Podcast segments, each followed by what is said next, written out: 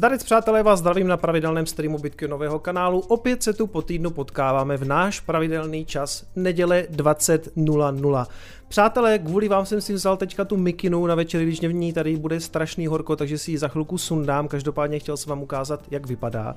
Kdybyste náhodou si ji potom chtěli koupit, mikina prostě černá, asi jako nic speciálního. Já jsem říkal, že teďka toho, zdravím tě odvárko, Eh, říkal jsem, že se pokusím do Vánoc zařadit ještě nějaký další bitcoinové produkty, protože se vám to líbí, odezva na to je super, takže, takže budou. Eh, bude tam čepice, eh, jako zimní, zase s tím bitcoinovým logem, protože to jste poptávali docela dost, že byste chtěli zimní čepici. Nějakou kšiltovku s Etherem, protože přece jenom, aby tam nebyly jenom bitcoinové věci, aby se ukázalo, že nejsem zase až takový maximalista, takže tam bude i čepice, kšiltovka s Etherem a nějaký, to ty mají napsaný, nějaký bag takovej ten do gymu a nějaká taška nákupní. Děláme, děláme na tom, všechno bude, přátelé, jenom vydržte. Co se týče té mikiny, tak mi tam někdo psal, že, uh, že k dokonalosti bychom ji dotáhli, kdyby měla prostě ty prvky oranžový, jakože oranžový ty tkaničky a oranžový šítí. Přátelé, chtěl jsem, ale není taková. Respektive není taková v, jako v požadované kvalitě, ve které já bych chtěl. Tohle to je poměrně vysoká gramáž, vypadá to fakt dobře. Upozorňuji dopředu, že taky nebude úplně levná. To prostě jako uh, s tou gramáží a s tím šítím a ze vším si myslím, že ta cena v e-shopu bude někde kolem 12 1250 až 1300 za tu mikinu, jo. Bohužel, jak kdyby levněji, srazit to moc nemůžu, protože prostě pokud chci použít tyhle ty materiály a ty, aby to vypadalo tak, jak to vypadá, tak to prostě bude stát tyhle ty peníze. Ale nebojte se, budou tam samozřejmě další věci, které třeba tak drahé nejsou. E, jsou tam ty trička kolem 450 korun a tak dále. Přátelé, jestli dovolíte, tak já si tu mikinu sundám, protože je v ní fakt strašný horko. Já mám pod tím ještě flanelovou košili, takže vydržte.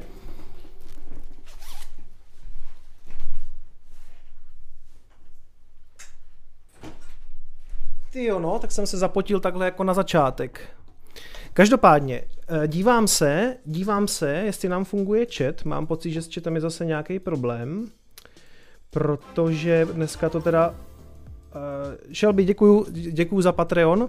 Přátelé, já zkusím obnovit ten chat, protože už dneska před streamem jsem viděl, že to dělá nějaký hapry, takže zkusím jenom tady udělat nějaký refresh jestli to spravíme. A ideálně by se mi tak ještě líbilo, kdyby tam byla jiná barva, no. Dívám se, že tam máme zase nějakou hrůzu.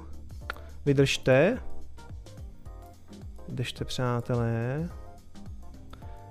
Protože Streamlabs opět dneska nějaký výpadek těch jejich serverů, takže takže to možná nebude úplně jako tak bez problému, jako konec konců jako vždycky. Hele, teď je tam červená, to sice jako mě úplně dvakrát se mi nehodí ke zbytku mého designu, ale dejme tomu, mělo by to teďka fungovat. Přátelé, Dneska to bude narrative heavy, řekl bych. Um, zajímavý, že, že chat byl v pohodě, dokud se nepřesnul kameru, že? Já, je to divný, no, je to divný, je to divný. Hele, dneska to bude narrative heavy. Moje oblíbené slovo jsem konečně si mohl dát do názvu. Uh, děkuju, děkuju za donaty. Eh, mohl jsem si to konečně dát do názvu, protože chci mluvit o tom, jak se trošku neproměnil pro Bitcoin narrativ, ale řekněme, že se přidal a dneska se o tom budeme bavit, i když ne úplně tak dlouze, protože tam toho zase tolik jako moc není, ale já mám poměrně dlouhý blok novinek, co se všechno stalo. I když vlastně v pátek vyšlo Coinespresso, tak už v pátek jsem viděl, hele, tam se jako je, je strašně moc o čem mluvit a spíš jsem jako vybíral co. A pak přes víkend se staly další věci, takže mám poměrně dlouhý blog, jako poměrně bych řekl zajímavých novinek. Pak bych chtěl promluvit o, o tomhle, o, o těch, právě o tom narrativu a bych chtěl promluvit ještě o nějakých těch NFT tokenech, protože to jsem tady nakousl několikrát. Posledně jsme o tom mluvili tady s Jakubem Jedlickým. Je to takový téma, který prostě jako rezonuje a myslím si, že jako uvidíme, jestli to nebude další trošku jako přehypovaný, přehypovaný téma. K tomu se určitě dostaneme. Hele, tak co, funguje to všechno? Ten stream je takový, teda respektive ten chat je teda moc jako, jako nečitelný s tou červenou, ale už se mi s tím jako nechce tady, to vždycky vylosuje barvičku, rozumíte, takže mi se s tím nechce úplně teďka tady otravovat, spíš bych se jako radši věnoval tomu, co vám chci sdělit. Takže víceméně jsem vám řekl uh, o novém merči, který bude. Ještě tam ta mikina v tom e-shopu není, uh, nestihl jsem mu tam zařadit, takže někdy v příštím týdnu, buď zítra nebo v úterý tam přibyde a ty první mikiny asi budu dělat na objednávku, abych tak zhruba jako věděl, který velikosti a tak dále. Jo? Takže uh, tam bude určitě čekačka na tu mikinu, třeba 14 dní. Jirko, děkuji za donate. Na to se připravte, že třeba to, že to, než zjistím zhruba kolik těch velikostí naobjednávat, protože nechci držet úplně velký sklad, takže to bude třeba jako nějakou dobu trvat, ale, ale myslím si, že do 14 dnů potom byste to všichni dostali, takže, ta, takže ty automaticky jako nebudou skladem, jak říkám, přibudou tam někdy v příštím týdnu. Přátelé, zmiňoval jsem to, nebo psal jsem to na Facebook, nevím, jestli jsem to zmiňoval i v Coinespressu, ale udělal jsem nový týry na Patreonu. Tady jsou, Můžete se podívat, i když napíšete, buď napíšete, buď je můj Patreon v popisku, nebo když napíšete patreon.com lomeno bitcoinový kanál, ale úplně nejjednodušší, přátelé, dívám se špatně, koupil jsem si doménu cesta ke kilu.cz, takže když napíš, napíšete cesta ke kilu.cz, eh, tak vás to hodí sem na Patreonu. Vytvořil jsem, eh, vytvořil jsem Eh, vlastně nový týry, které se jmenují Cesta ke kilu crew, protože se mi moc nelíbí to české slovo jako posádka. Takže to bude crew a pak je tam Cesta ke, ke kilu mission specialist. Hned vám to vysvětlím, přátelé. Um, Cesta ke kilu CZ, mělo by to fungovat, píšete tady, že už, to otest, že už jste to otestovali, že to funguje. A dívám se, že to nahoře nepíše prostě uh, ty, ty donaty. Hej, dneska je to fakt jako zase opět nějaký zakletý skrz jako skrz jako Streamlabs, že Streamlabs si myslím, že má nějaký výpadek. Nevadí, nevadí. Každopádně zpátky k tomu Patreonu. Přátelé, uh, aspoň, že tohle to funguje. Přátelé, uh, my s tímhletím kanálem si myslím, nebo respektive s Bitcoinem pomaličku vstupujeme do bull marketu a já jsem několikrát říkal, že chci udělat něco k tomu jako cesta ke kilu. Takže Eh, jsem vytvořil, nebo vytvořili jsme společně s jedním mým dodavatelem tady ty krásné výšivky. Možná je spíš uvidíte, když to dám tady na, tu, na tuhle tu kameru. Vidíte to? No, tady pozor na to ostření. Takže je to výšivka. Hele, moc bych tady na tomto místě chtěl poděkovat Honzovi Marvanovi z Ganexu, který tohleto pro mě zpracovává, protože uh, plní všechny moje nesmyslné přání a uh, fakt je to jako velký profík. On třeba sám vymyslel, že to pozadí té rakety, jak ona letí tím vesmírem, je udělaný metalickou nití, takže ona se to tak jako příjemně leskne na tom světle. Já jsem prostě chtěl, aby mm, v tomhle okamžiku jsem vyřešil všechno, co jsem svým patronům dlužil, prostě jsem rozeslal všechny ty OG trička, všechny mince a spousta lidí mi psalo, hele, to jsou, ty, ty tyry jsou obsazeny, tak udělej něco dalšího, tak jsem udělal něco dalšího. Poletíme společně spolu ke kilu eh, s Bitcoinem a vy máte možnost jakoby přidat se do té mojí posádky a jako upomínku potom na to dostanete prostě tuhletu, tuhletu výšivku, když se připojíte právě do té posádky. Automaticky samozřejmě to dostanou všichni moji original gangsters, protože ty jsou se mnou od začátku, dávají, dávají 5 dolarů a aby z toho samozřejmě jak kdyby do, uh, do budoucna jako kdyby něco měli po tom, co dostali to tričko, aby, aby prostě z toho měli i nějaký benefit, tak dostanou samozřejmě tuhle tu výšivku. Pak tam byl, pak tam byl uh, je to, ano, je to, jak, jak, jak píše Combine, je to taková jako expedice NASA, akorát, že to expedice, kterou prostě my tady spolu poletíme s Bitcoinem a s Bitcoinovým kanálem. A samozřejmě jde primárně o to, proč se to jmenuje cesta ke kilu, že buď tam prostě doletí ten bitcoin na těch 100 tisíc, na těch 100 tisíc dolarů, anebo bitcoinový kanál dojde na 100 tisíc odběratelů. Jak jsem tady říkal moc krát, mm, myslím si, že to půjde tak trošku jako ruku v ruce. Teda ne, že já bych jako tlačil bitcoin, ale spíš jako, že bitcoin bude tlačit mě. A protože musím vám říct jednu věc, jsem trošku uh, Letíme samozřejmě, letíme samozřejmě Falconem Heavy. Eh, ten je tam i znázorněný na té výšivce, když se ještě jednou podíváte, tak to je, tak to je Maskův uh, to je tady tenhle ten, tak je to vlastně ten Maskův Falcon Heavy 3 raketový, má, má tři ty boostery, ty Falcony, takže protože já mám rád Ilona Maska, takže letíme, letíme na měsíc s Elonem Maskem. A vlastně uh, dostanete jako upomínku tady tu, tady tu výživku, pokud se rozhodnete mě podpořit. V celku si myslím, schválně jsem to nastavil i na ty 4 dolary, že kdyby se třeba uh, halveři chtěli přihlásit do podobného týru a chtěli zase něco jako dostat, nějakou další upomínku, kromě té mince, co už dostali, tak se vlastně můžou přihlásit do té, do té posádky, vyjde je to cenově úplně stejně. Pak byly požadavky, nebo jsem tam, když jsem třeba přijde Lojko, tak říká, hele, udělej tam tier klidně za 10 dolarů. Pár lidí skutečně chce přispívat víc, tak jsem tam udělal tier na 10 dolarů, eh, kterým jako říkáme Mission Specialists, že když nasalítá třeba do vesmíru, tak vždycky na té, tak tu posádku tvoří obvykle prostě nějaký mission commander, nějaký pilot, pak tam bývá třeba možná nějaký technik a pak tam bývá právě mission specialist, to bývá specialista na tu danou nějakou věc. Obvykle, když se třeba letí na opravovat Hubbleův teleskop, tak tam potřebujete mission specialistu, který spraví ten Hubble, jo? Takže proto jsem udělal jako mission specialist, to bude jako náš specialista, to je nejdražší tier, který je za 10 dolarů. Přátelé, Nikoho do toho samozřejmě nenutím, je to naprosto dobrovolný. A automaticky, jak říkám, všichni moji original gangsters tohle to dostanou, protože ti letí se mnou od začátku. Halveři případně, když se přihlásí, možná by bylo lepší pomaličku, a už tam někdo skáče, Nelson, děkuju. Když se někdo a, vlastně přihlásí z těch halverů, protože já, bych, já si myslím, že ty, ty halvery třeba obnovíme zase na to další půlení, rozumíte? Takže, eh, takže takhle to mám jako nějak vymyšlený a eh, těch, u těch mission specialists je to ještě tak, že oni nejenom, že dostanou jak kdyby tenhle ten, eh, tenhle ten badge, tuhle tu, tuhle tu výšivku té mise, ale dostanou to při, přímo i na nějakým kousku merče, respektive na čepici, protože si přece jenom jako platí víc. Já jsem původně přemýšlel, že bych vlastně třeba jako všem chtěl dát nějaký jako merch s tím, přímo s tou nášivkou, ale na tričku to je blbý, na tričku je to prostě blbý, to je, na tričku je to těžký a Mikina prostě by finančně mě jako zrujnovala, protože by tam jako odpadla, odpadla ta finanční podpora, to ty Mikiny jsou fakt jako drahý na výrobu, já bych musel ty patreonský tyry posunout úplně do nesmyslu, což jsem zase nechtěl, takže jsem si prostě říkal, ale dostanete tohle a buď si to schováte, bude to vaše trofej, někam si to vystavíte, nebo si to klidně prostě našijete na svou mikinu, nebo si koupíte klidně z e-shopu mou mikinu, tam si to našijete, nebo si to dáte prostě na batůžek, nebo si to dáte na cokoliv, co budete chtít. Je to trošku jak Kulík, Dulík a Bubík eh, byli v tom, v, těch, v tom mladém svišti a dostávali ty badge jako ty bobříky, jo, tak vy dostanete tady, tady tenhle ten badge. Takže tak, to je moje cesta ke kilu, přátelé, dál s tím tady nechci zdržovat, už jsem tím stejně zabil daleko víc času, než jsem vlastně chtěl. Uh, badge, případně čepice s tím badgem jako Mission Specialist, to jsou moje dva nový týry na Patreonu, kdo mě chce podporovat. A ještě, věc, ještě jedna věc tam přibyne na tom Patreonu.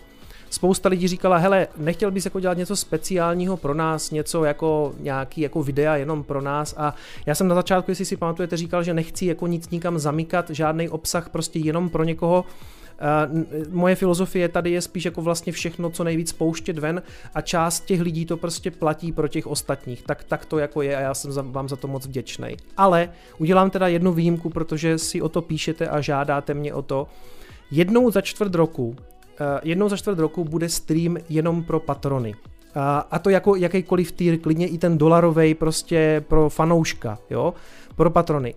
Nebudeme tam skrývat žádné informace o kryptoměnách, nebudu tam dávat žádný speciální typy na altcoiny, vůbec ne. Bude to spíš o tom, že tyhle ti lidi si to platí a já bych chtěl jednou za čtvrt roku slyšet jejich feedback.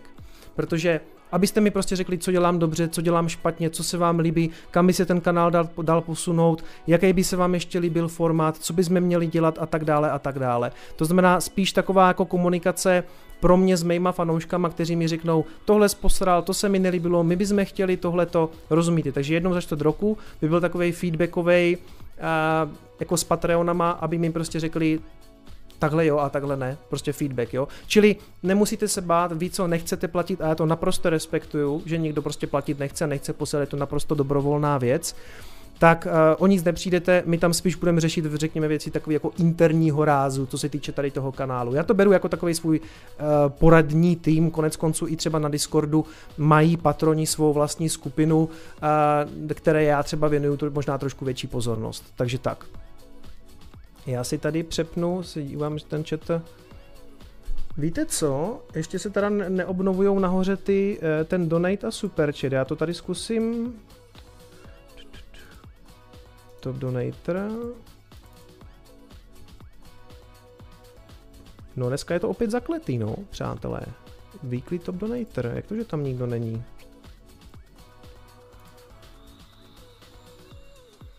Vydržte. No, ne, hele, dneska, dneska je to zvláštní. A on fakt těsně před tím streamem se mi tady objevil Uh, těsně před tím streamem se objevil jako nějaký, bug s tím z, ze Streamlabs. Nevadí, nevadí. E-shop nefunguje? To není možný. To není možný, co musím podívat, jestli nefunguje e-shop. Vydržte. Odpoledne fungoval a já vím, že funguje, přátelé, ale někomu nefunguje e-shop? No, jak jsi mrtvej člověče, přátelé? Nenačítá se. Tak běží nebo neběží, přátelé? Se musím podívat, protože odpoledne normálně fungoval. Vydržte. Hele, tak to asi pak spravím. Tak to je teda, to je teda dobrý error, no. Ale mě to tady dokonce píše, když se podívám a do administrace, tak vidím, že všechno běží. Takže to je nějaký. Vám funguje? Hele, tak já nevím, tak si zkuste obnovit, nebo, nebo respektive mm, Ctrl F5.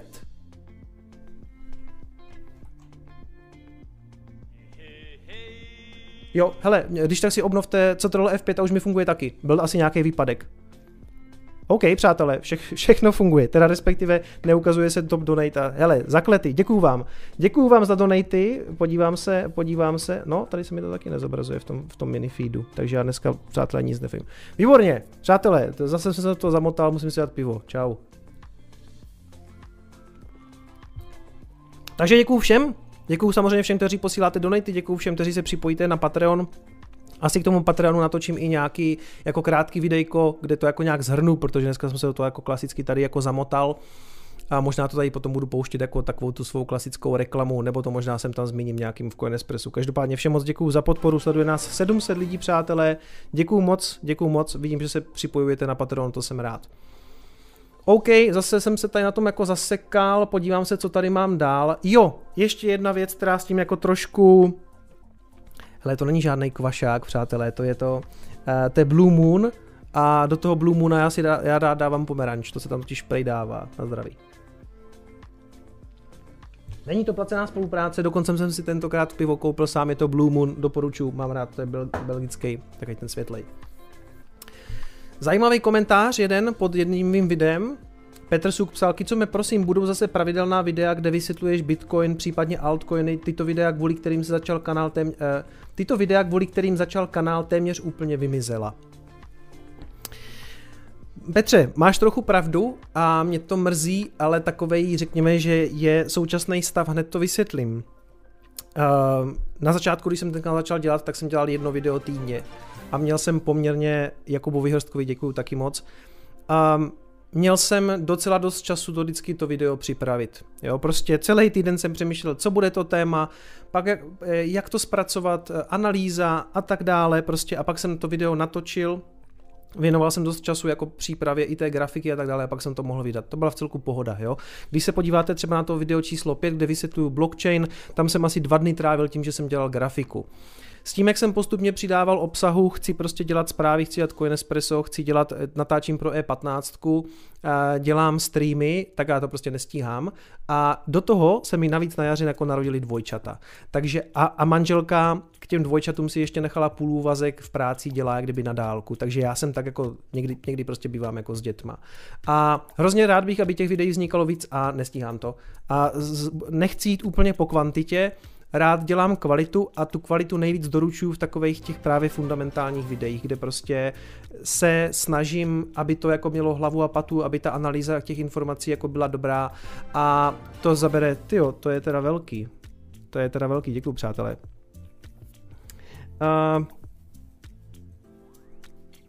co jsem to, co jsem to chtěl. Uh, prostě to nestíhám. Je, je toho moc. A řekl jsem si teďka s tím, že to fundamentální video, o těch fundamentálních, když se, to jsou ty číslovany, a tak je tam dneska přes 60, takže ono jich jako poměrně dost. A řekl jsem si, že jednou za měsíc aspoň by vždycky mělo jako vít. A mezi tím se snažím prostě přinášet ty zprávy a, a, a, ty, a ty streamy a tak dále. A já si stejně myslím, že kdyby to nejdůležitější, hlavně teda pro Bitcoin jsem stejně už pokryl, takže ona jako není žádná hruza, že toho třeba dneska nevychází tolik, protože to nejdůležitější je za nama. A já se jenom sem tam prostě můžu věnovat nějakým jako věcem. A pokrývání altcoinů to já nevím, Já pomaličku jsem jako spokojený s tím, co mám, mám dneska v portfoliu i třeba za altcoiny a pomaličku se spíš přesouvám do svého ráje jako štosování satů, takže já to moc jako na pokrývání altcoinu nevidím. Jo? Jsem tam možná úplně to jako nevylučuju, ale mám pocit, že je pořád jako důležitější přinášet třeba ty zprávy a ten bitcoinový fundament, protože mm, těch altcoinů vzniká strašná řada a dá se každý den mluvit o nějakým a já nevím, co z nich zbyde. A je to trošku jako nebezpečná cesta, minimálně teda jako Tohle je Tohle je byl a je bitcoinový kanál, který se okrajově věnuje samozřejmě altcoinům, jo, to jako jo, ale primárně to prostě vždycky zřejmě zůstane bitcoinový, ne zřejmě, určitě to zůstane bitcoinový kanál primárně. A navíc jsem, navíc jsem prostě um, Navíc jsem přesvědčený o tom, že takhle, tak, prostě pro mě je to ta cesta. Pro mě je to ta cesta, jak, jak to dělat. Uh, respektive chtěl jsem říct jako to nejdůležitější, co se týče jako toho bitcoinového fundamentu, protože když se podíváte na bitcoin, tak uh, teď tam třeba jako přibíde jako vylepšení, um, tam přibíde vylepšení uh, těch šnorových podpisů a taproot a dlouho se tam zase asi zřejmě nic moc dít nebude, jo? Ten, ten, ten vývoj tam skutečně jako poměrně pomalej a konzervativní, takže má smysl tady třeba mluvit o Lightning Network a tak dále, ale uh, ty témata budou přicházet samozřejmě, jenom prostě uh, nestíhám toho už teďka tolik. Chtěl bych, ale, ale přijde mi jako spíš jako lepší právě třeba se podívat na nějaký zprávy, anebo ty, ty nejdůležitější věci třeba vypíchnout tady na streamu. No nic, přátelé, pojďme se podívat na dnešní program streamu. Uh, přátelé, organizace streamu. Úvod Patreon zhruba za náma, teďka 2020, tak to zhruba vyjde, že bych se chtěl podívat na uh, takzvané to moje Coinespresso Live, to znamená nějaký zprávy. To znamená Znáte to, šarlatanská analýza a pak je tam toho právě strašně moc. OKX burza, Filecoin vydaný, něco o Coinbase, něco o Bitcoinu, něco o Uniswapu, něco o Chrisu Blackovi, o Ethereum 2.0, CFTC, rozhovor s Ricardem Spagnem, prostě je toho docela dost. Pak bych chtěl krátce promluvit o tom novém narrativu pro Bitcoin. Uh, co je to ten narrativ, že jo, to se tady ptali, eh, já jsem, já jsem, já jsem to asi nedořekl, když jsem s tím začal, každopádně narrativ je nějaký jako, řekněme, úhel pohledu na danou věc, nebo nebo jakýsi jako příběh, který kolem té věci můžete teďka jako vystavět. Můj brácha, my se to dneska řešili s bráchou, říkám, jak bys vysvětlil narrativ? A on mě teďka tady psal před chvilkou, že je to jako pojetí třeba, jo? takže jako nový pojetí pro Bitcoin, nebo no, nový úhel pohledu, jak se na Bitcoin můžeme dívat, nový příběh, který kolem jako Bitcoinu můžeme jako vystavit, řekněme, a který kolem něho momentálně nejvíc jako eh, vystavují, eh, řekněme, americké společnosti, veřejně obchodované i soukromí, a k tomu se dneska dostaneme. A potom krátce Uh, non-fungible tokens, NFTs, já už jsem mluvil vlastně v Coinespressu, že se toho jako krátce, uh, nebo krátce, že se tady o tom jako zmíním, i když upřímně řečeno, aby si to zasloužilo úplně samostatný video, takže dneska ty NFTs tady spíš projdeme formou jako nějakého mýho brainstormingu, u kterého prostě jako můžete být. Vypadá to, ale jsem to tady zmiňoval moc krát, naťukli jsme to i s Kubou uh, Jedlinským posledně, že to vypadá, že tohle to prostě je uh, hype na spadnutí těsně za rohem, hned po DeFi, DeFi, nebo respektive ono to teďka trošku jako oživilo to DeFi, právě ty NFTs. Mimochodem, ty NFTs, a samozřejmě jako na konci bude ještě Tesla. Ty NFTs nejsou nic novýho. To není jako žádná převratná myšlenka, která teď přišla a jako nějak jako brutálně to jako změní krypto. Eh, NFT jsou tady od roku 2017, nebo respektive ty NFTs, o kterých já vím, že jak kdyby pracují na blockchainu nebo který tady fungují na blockchainu. Eh, ty první, no jako asi největší nebo nejznámější jsou CryptoKitties, že jo, to byl, to byl velký hit někdy na právě hraně toho roku 2017-18, takže to není úplně nová věc a mě v celku překvapilo, že se to teďka jako objevilo eh, znovu, že je to prostě něco, co teďka jako bude, nebo hýbe to částečně tím kryptoměnovým prostorem, trošku mě to jako překvapuje a souvisí to samozřejmě i s nějakým tím hypem okolo DeFi. Přátelé, mm, na zdraví.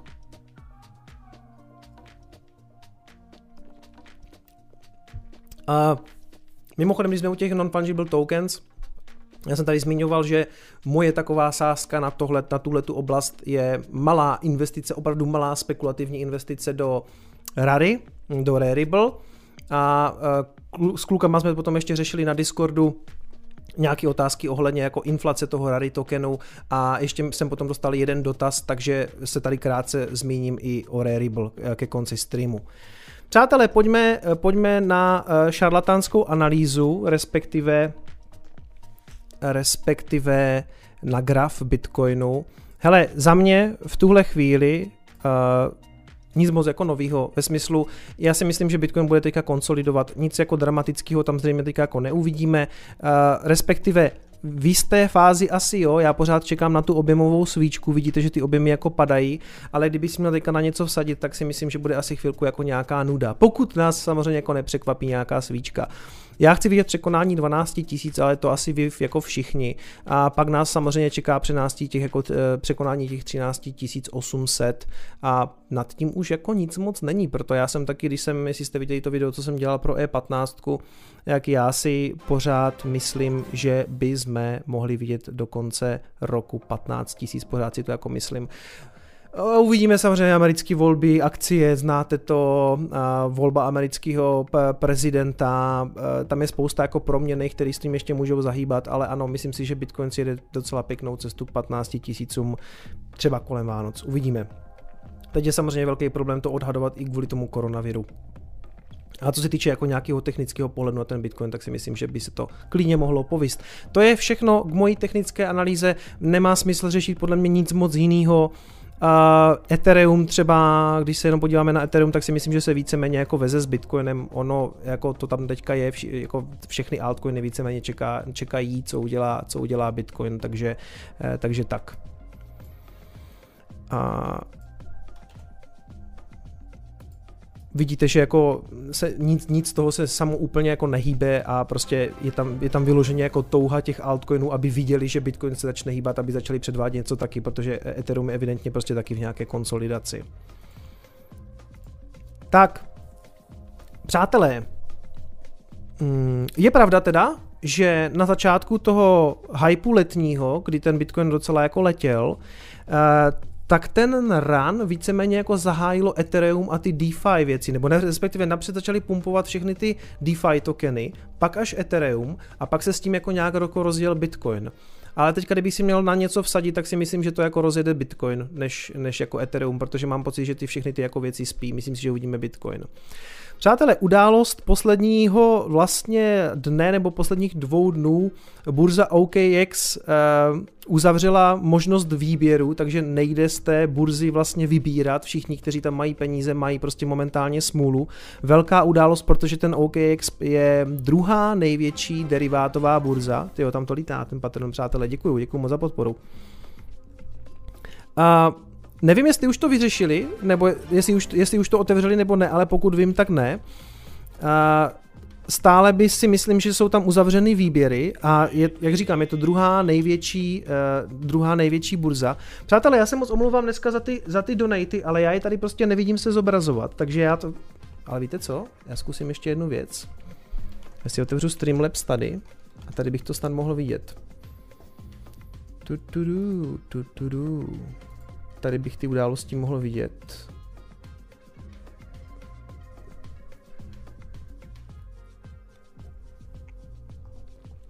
Vydržte, přátelé.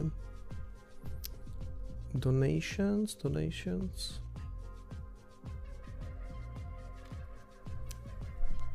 A Vašek nekvapil poslal tož na pivko. Ahoj, nechtěl by si udělat i kšiltovky s Bitcoinem v černé barvě na černé kšiltovce. OK, aby ten byl tak výrazný, OK. Petře, dobře, zvážím.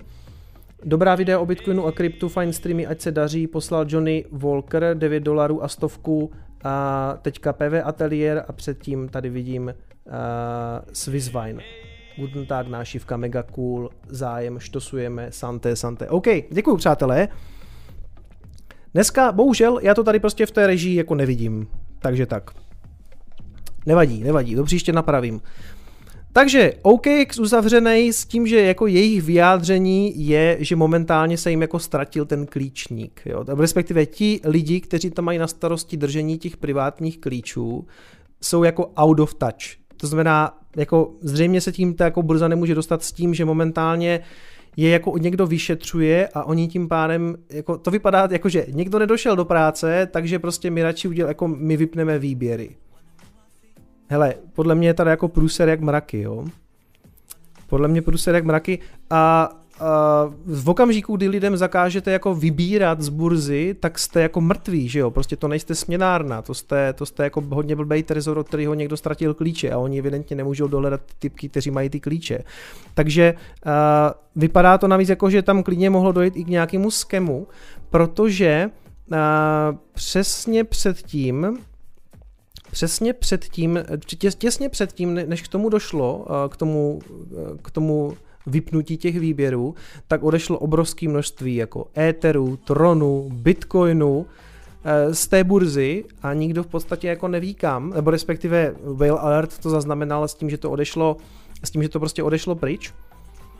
A momentálně taky dost silně jako padá ten token toho OKXu a to vypadá, že jestli to jako neobnoví, eh, tak ten token půjde na nulu. Mám pocit, že ta zpráva tady byla, jo, nějaká novinka ohledně toho, ale vypadá to, že máme stále stejný problém, ten OKX je prostě vypnutý a jak říkám, tady vlastně i v tom článku uh, píšou, že OKX je druhá největší derivátová burza podle 24 hodinového objemu. Takže to vypadá jako blbě. Doufám, že tam někdo nemáte peníze, přátelé. Obchodovali jste někdo na OKXu? No jo, prej, prej zatkli někoho, prej zatkli i toho šéfa, prej zatkli toho šéfa OKXu v Číně, ale to je prej jenom nějaký drb, že to ještě není potvrzený. Takže jsem zvědavý, co s tím bude. Hmm.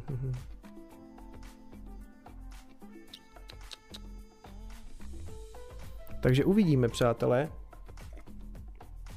Nicméně, uh, zajímavá věc, ten OKX poměrně nedávno, eh, někdo mi o tom psal, že má nějakou akci, ve smyslu, že rozdává prostě nějaký peníze za, za promování a tak. Já jsem se i na podmínky té akce samozřejmě díval, jestli to prostě není něco, co prostě bych vám třeba tady mohl nabídnout, že by to jako bylo zajímavé. Uh, jenže tam zase byly jako nějaké jako nabídky ve smyslu ulož, uh, zobchoduj a já, protože jako nejsem obchodník, nebo respektive spíš jako řekněme lidi odrazují od tradingu, tak jsem žádnej těch akcí nevyužil. Jsem celku rád, že jsem to udělal, protože byste mi teďka kamenovali, že to nemůžete vybrat. Takže Myslím si, že ten OKX momentálně jako velkolepý pruser uh, Zdeněk píše, že tam máš 500 Eček a nejde to vybrat teda? Nebo to jde vybrat?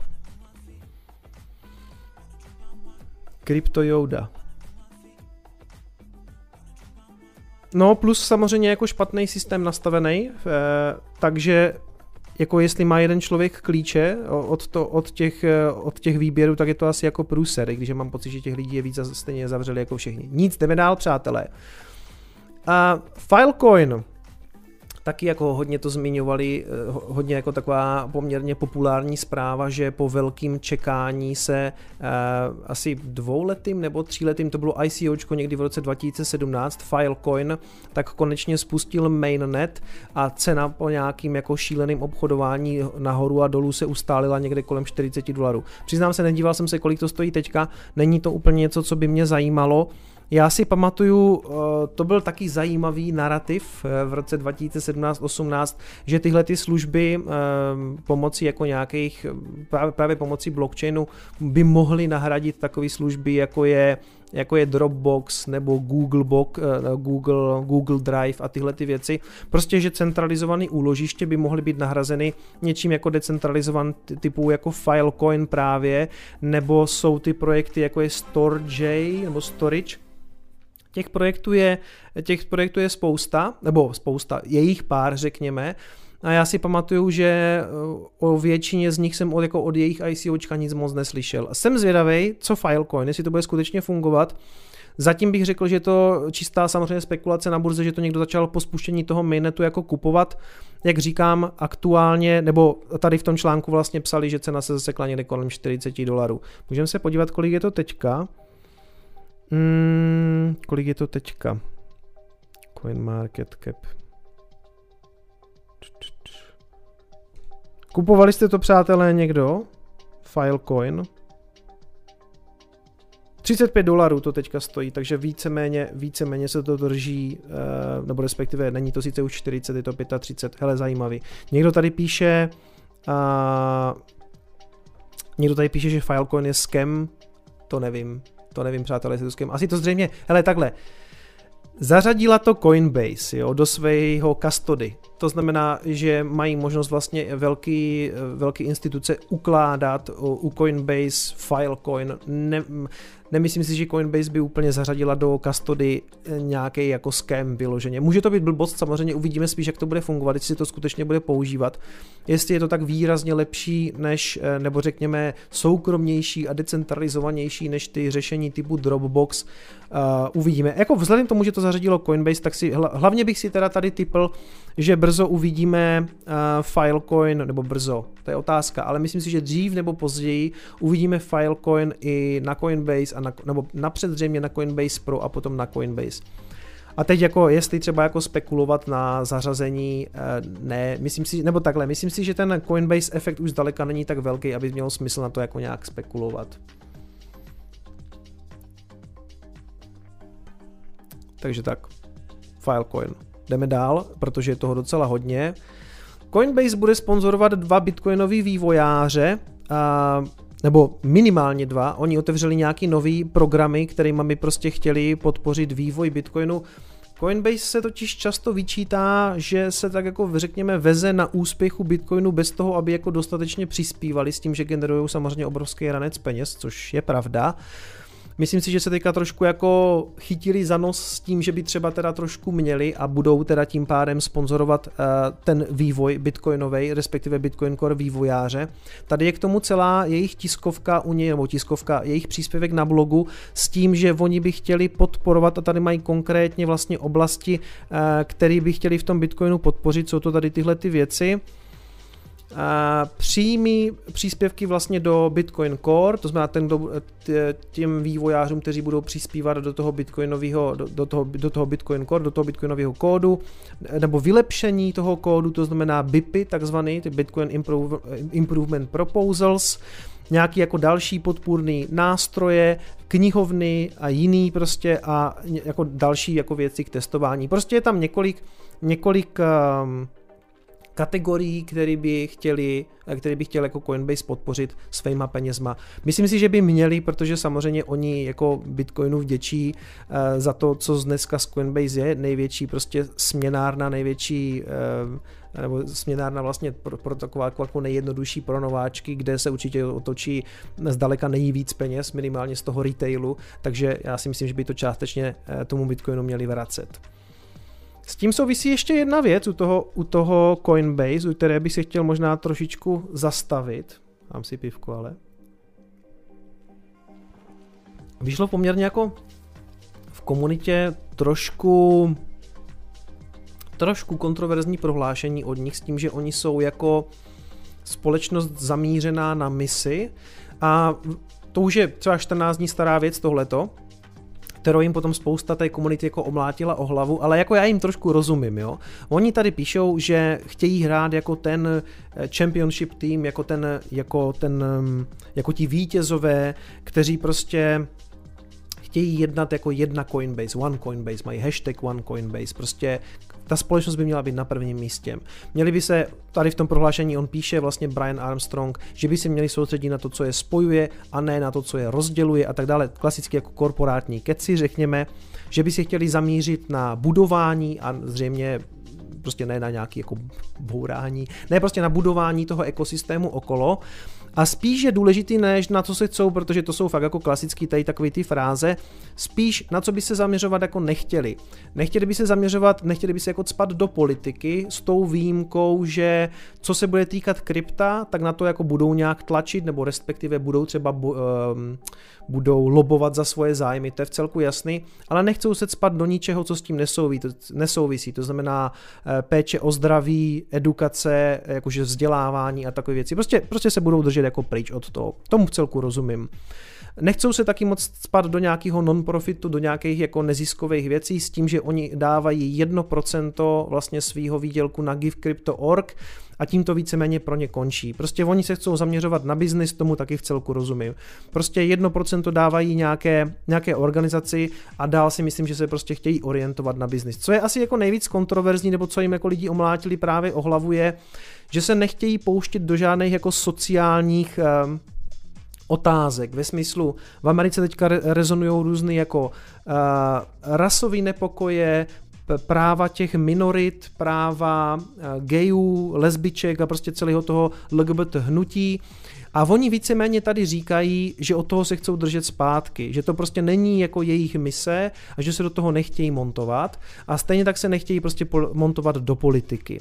A to je přesně jako to, co jim třeba omlátil Jack Dorsey o hlavu. On tweetnul něco ve smyslu, že už to, že se angažují v kryptoměnách, takže to už samo o sobě vlastně je do jisté míry jako politický téma a Brian Armstrong mu potom dal v tom dalším prohlášení, protože tady je potom na to takový follow-up, a on mu dal jako částečně, částečně za pravdu. Uh, nicméně, jako já tomu částečně rozumím, protože já se tady soustředím na kryptoměny a sem tam se mi stane, že tady prostě rýpnu do nějaké politiky nebo do něčeho a vždycky se to akorát obrátí proti mně. Bylo by lepší, kdybych se tomu vůbec jako nevěnoval, přešel to, věnoval se tomu, čemu jakože rozumím, a to je jakože Bitcoin a kryptoměny. V okamžiku, kdy se prostě dotknu nějakých témat typu jako politika, tak si akorát jako znepřátelím nějaký lidi. Jo, i když někdy, jenže já jsem něco jiného, já jsem jakože člověk, co dělá YouTube a je docela dobrý vědět, jak, jaký jsou nějaký třeba řekněme moje názory, takže asi jako víte, že třeba nemám rád komunisty, to tady vždycky jako rád řeknu, ale bylo by samozřejmě pro mě úplně nejjednodušší se prostě soustředit na ten můj jako business a to je dělání těch videí. Takže já v tomhle Coinbase trošku rozumím. Vlastně v tom prohlášení je něco ve smyslu, pojďme se soustředit na to, co umíme, a to je budování služeb kolem krypta, eh, směnárna a tak dále, a pojďme se vysrat na všechno ostatní. Jako, a já tomu, já tomu rozumím. Akorát, že spousta lidí v té společnosti si to přebrala tak, Uh, tady píše, tady píše HAL 900 tisíc, mě se ti odbočky na jiný téma páčí. A tak OK, tak já jsem tam jako odbočím. Ale já jsem něco jiného, já jsem jako youtuber, který si vlastně může řešit, co chce, ale Coinbase je prostě směnárna, která asi se chce zaměřovat na svůj prostě core business. Navíc oni zaměstnávají samozřejmě obrovské množství lidí a mimochodem tady po tom prohlášení právě přišel ten follow-up s tím, že vlastně 5% využilo toho, že odešlo, protože to byli často lidi, kteří se chtěli třeba angažovat v rámci té společnosti, aby ta společnost víc jako tlačila na nějaký rasovou rovnost, eh, prostě mm, ty práva, ty práva těch homosexuálů, práva menšin obecně, chtěli být jako v tomhle nějak aktivní. Coinbase tohle to víceméně stoplo a řekli ne, my prostě jako děláme směnárnu, jestli chcete protestovat nebo dělat tyhle ty věci, tak ve svém volném čase. A Možná je to jako tvrdý přístup, ale já tomu jako rozumím. Zvlášť když prostě děláte jako biznis a potřebujete jako nějaký jako výsledek, tak možná nechcete, aby vaši zaměstnanci se prostě angažovali je, tam je složitá ta, ta linka, jako kde to jako nastavit. Já jsem nikdy nevedl takhle velkou společnost, abych věděl, jak se tyhle ty politiky nastavují. Jenom jsem chtěl říct, že eh, velká část prostoru toho kryptoměnového jim to jako dává za zlý, že se jako, že se jako nechtějí angažovat v tomhle já tomu v celku jako rozumím. Mimochodem jsem tady viděl v chatu, že se mě někdo ptal, jestli jsem viděl to prohlášení Mezinárodního měnového fondu. Já ani nevím, jak viděl jsem to, viděl jsem to myslím dneska u eh, Ivana na streamu nebo někde to vyšlo dneska, protože mně přijde divný, že by jako s tím IMF vyšlo jako v sobotu, respektive v neděli, o víkendu to, to vytáhli, to mně přijde divný. Ale hlavně ta paní tam řekla něco ve smyslu, že se blíží druhý Bretton Woods moment, čili že se bude měnit monetární politika, jestli jsem to chápal dobře. Že se bude měnit monetární politika, ale jako neřekli jak. Ona neřekla v podstatě nic pokud vím. Já jsem se na to díval, ona říkala, máme problémy, tu, du, du, a světová pandemie, a teď, a teď přichází jako nějaký Bretton Woods moment, OK, ale vůbec jako neřekla jak. Jirka Beneš teďka použi- eh, posílá na Patreon. Přátelé, moc vám děkuju. Dívám se. Oj, oj, oj, tady toho je. A Ondra Novák pravidelně posílá. Děkuju, děkuju. 20, Ježíš Maria, OK, díky, díky. Uh, Bretton Woods, uh, Mindbro se ptá, co je Bretton Woods, to byla ta konference v roce 44 v Bretton Woods v New Hampshireu, kde se vlastně domluvilo to, že uh, měnou světovou, novou bude americký dolar a všechny ostatní měny se na to navážou. Dolar jediný zůstal krytej zlatem vlastně za jeden za jednu unci zlata jste dostali 35 dolarů, aby to pak Nixon v roce 71 vlastně zrušil to navázání na zlato, od té doby máme čistý jako fiatový systém superinflační. A oni teď říkají, že se blíží jako další Bretton Woods moment, s tím, že teda asi se ta politika změní, ale oni to fakt jenom tak jako Oni to fakt jenom tak jako natukli. Přátelé, hit, tady, tady uh, Combine píše, že jsme hitnuli právě 300, 300 patronů, děkuju moc, takže v tuhle chvíli, tuhle chvíli Patreon, tuhle chvíli Bitcoinový kanál podporuje 301 lidí, děkuju moc. Mimochodem, zveř, z, uh, chci být v tomto transparentní, zveřejňuju na Patreonu, uh, kolik mi posíláte, přijde mi to jako tak fair, abyste věděli. A v tuhle chvíli tady vidím koment, píše, že je to 973 dolarů, takže je to skutečně ta jedna z mých jako nejsilnějších páteří finančních pro tenhle ten kanál, protože vlastně patroni mi posílají něco přes 20 tisíc korun. Děkuju. Na zdraví všem patronům a všem ostatním samozřejmě. Hele, fakt mě štve, že to dneska nic nezobrazuje. No nic. Se mi to, jako, já bych to mohl vyřešit tím, že to, že to asi zrestartuju, ono by se to asi chytlo, ale teď už to dělat nebudu, to by, to by, to by nebylo dobrý. Takže dneska bohužel, přátelé, víte, co bude jednodušší? Bude jednodušší, než se pustíme dál, protože těch zpráv je tam hodně, tak to dneska uděláme takhle a všem se omlouvám, že, že tam dneska nebudete napsání. Děkuji Tereze Langové za 50 korun. Já tě prostě miluju. OK, tak jo. Já jenom bych rád teda podotknul, že jsem zadaný, mám dvě děti, takže nejsem úplně jako dobrá partie, ale děkuju. a, a, a. a Lukáš Uhlíř, tady se ptáte na Lukáše Uhlíře, Lukáš Uhlíř momentálně docela busy, mi psal, nestíhá streamy, ale psali jsme si, psali jsme si e-mail, všechno je v pohodě. Já jsem měl jednu, jednu dobu pocit, že jsem tady třeba možná řekl něco, co ho naštvalo, vypadá to, že zatím ne. Takže tak, to je Coinbase a mám pocit, že tady ještě něco, co souvisí s Coinbase, ne, mám tady jinou věc, ta, která souvisí s Bitcoinem. Do Bitcoinu byly, nebo respektive do toho eh, GitHubu byly mergenutý, jak kdyby nahráty ty nové updaty pro eh, ten Bitcoinový protokol, konkrétně tedy Schnorr a Taproot, ty věci, o kterých tady mluvím jako dlouhodobě. A pro, co mě jako trošku překvapilo, hned se k tomu dostanu, že to bude trvat dlouho, než se to jako vůbec spustí, jo. Co to znamená, mluvil jsem tady o Šnoru a Taprootu mockrát, ptal jsem se na to i Mária, pořád v tom mám jako trošku guláš, protože je to poměrně už jako hluboká technická věc. Kdybych to měl úplně tady jako zjednodušit, a tady v tom článku píšou v celku jako jednoduše srozumitelně, že to vylepší prostě ty možnosti přenosu transakcí pro Bitcoin s tím, že to navíc jako zvýší soukromí uživatelů. Prostě síť bude řekněme fungovat efektivněji a privátněji. Dovolím si tvrdit, že ani jednu z těch změn nějak jako extrémně nepocítíme. Možná to bude rychlejší, možná to maličko sarazí poplatky, ale ono se to totiž hlavně e, týká lidí, kteří používají takzvaný multisig, to znamená kdy víc lidí podepisuje jednu transakci. Vy totiž takovouhle věc můžete na Bitcoinu udělat, použít takovou jednoduchou formu smart kontraktu, podstatě, eh, kdy říkáte, že tyhle ty mince odejdou jenom v případě, že prostě podepíšou jak kdyby dvě entity, respektive dva, dva privátní klíče. To doteďka šlo samozřejmě, a to teďka šlo, hned se tady k tomu ještě, eh, do teďka to šlo, nicméně ten mechanismus byl nastavený tak, že byly vidět v podstatě, nebo respektive Šnor skombinuje oba dva ty podpisy do jednoho, tím ušetří místo a vlastně neukáže uh, je napsaný Schnorr update combines multiple keys to je single key.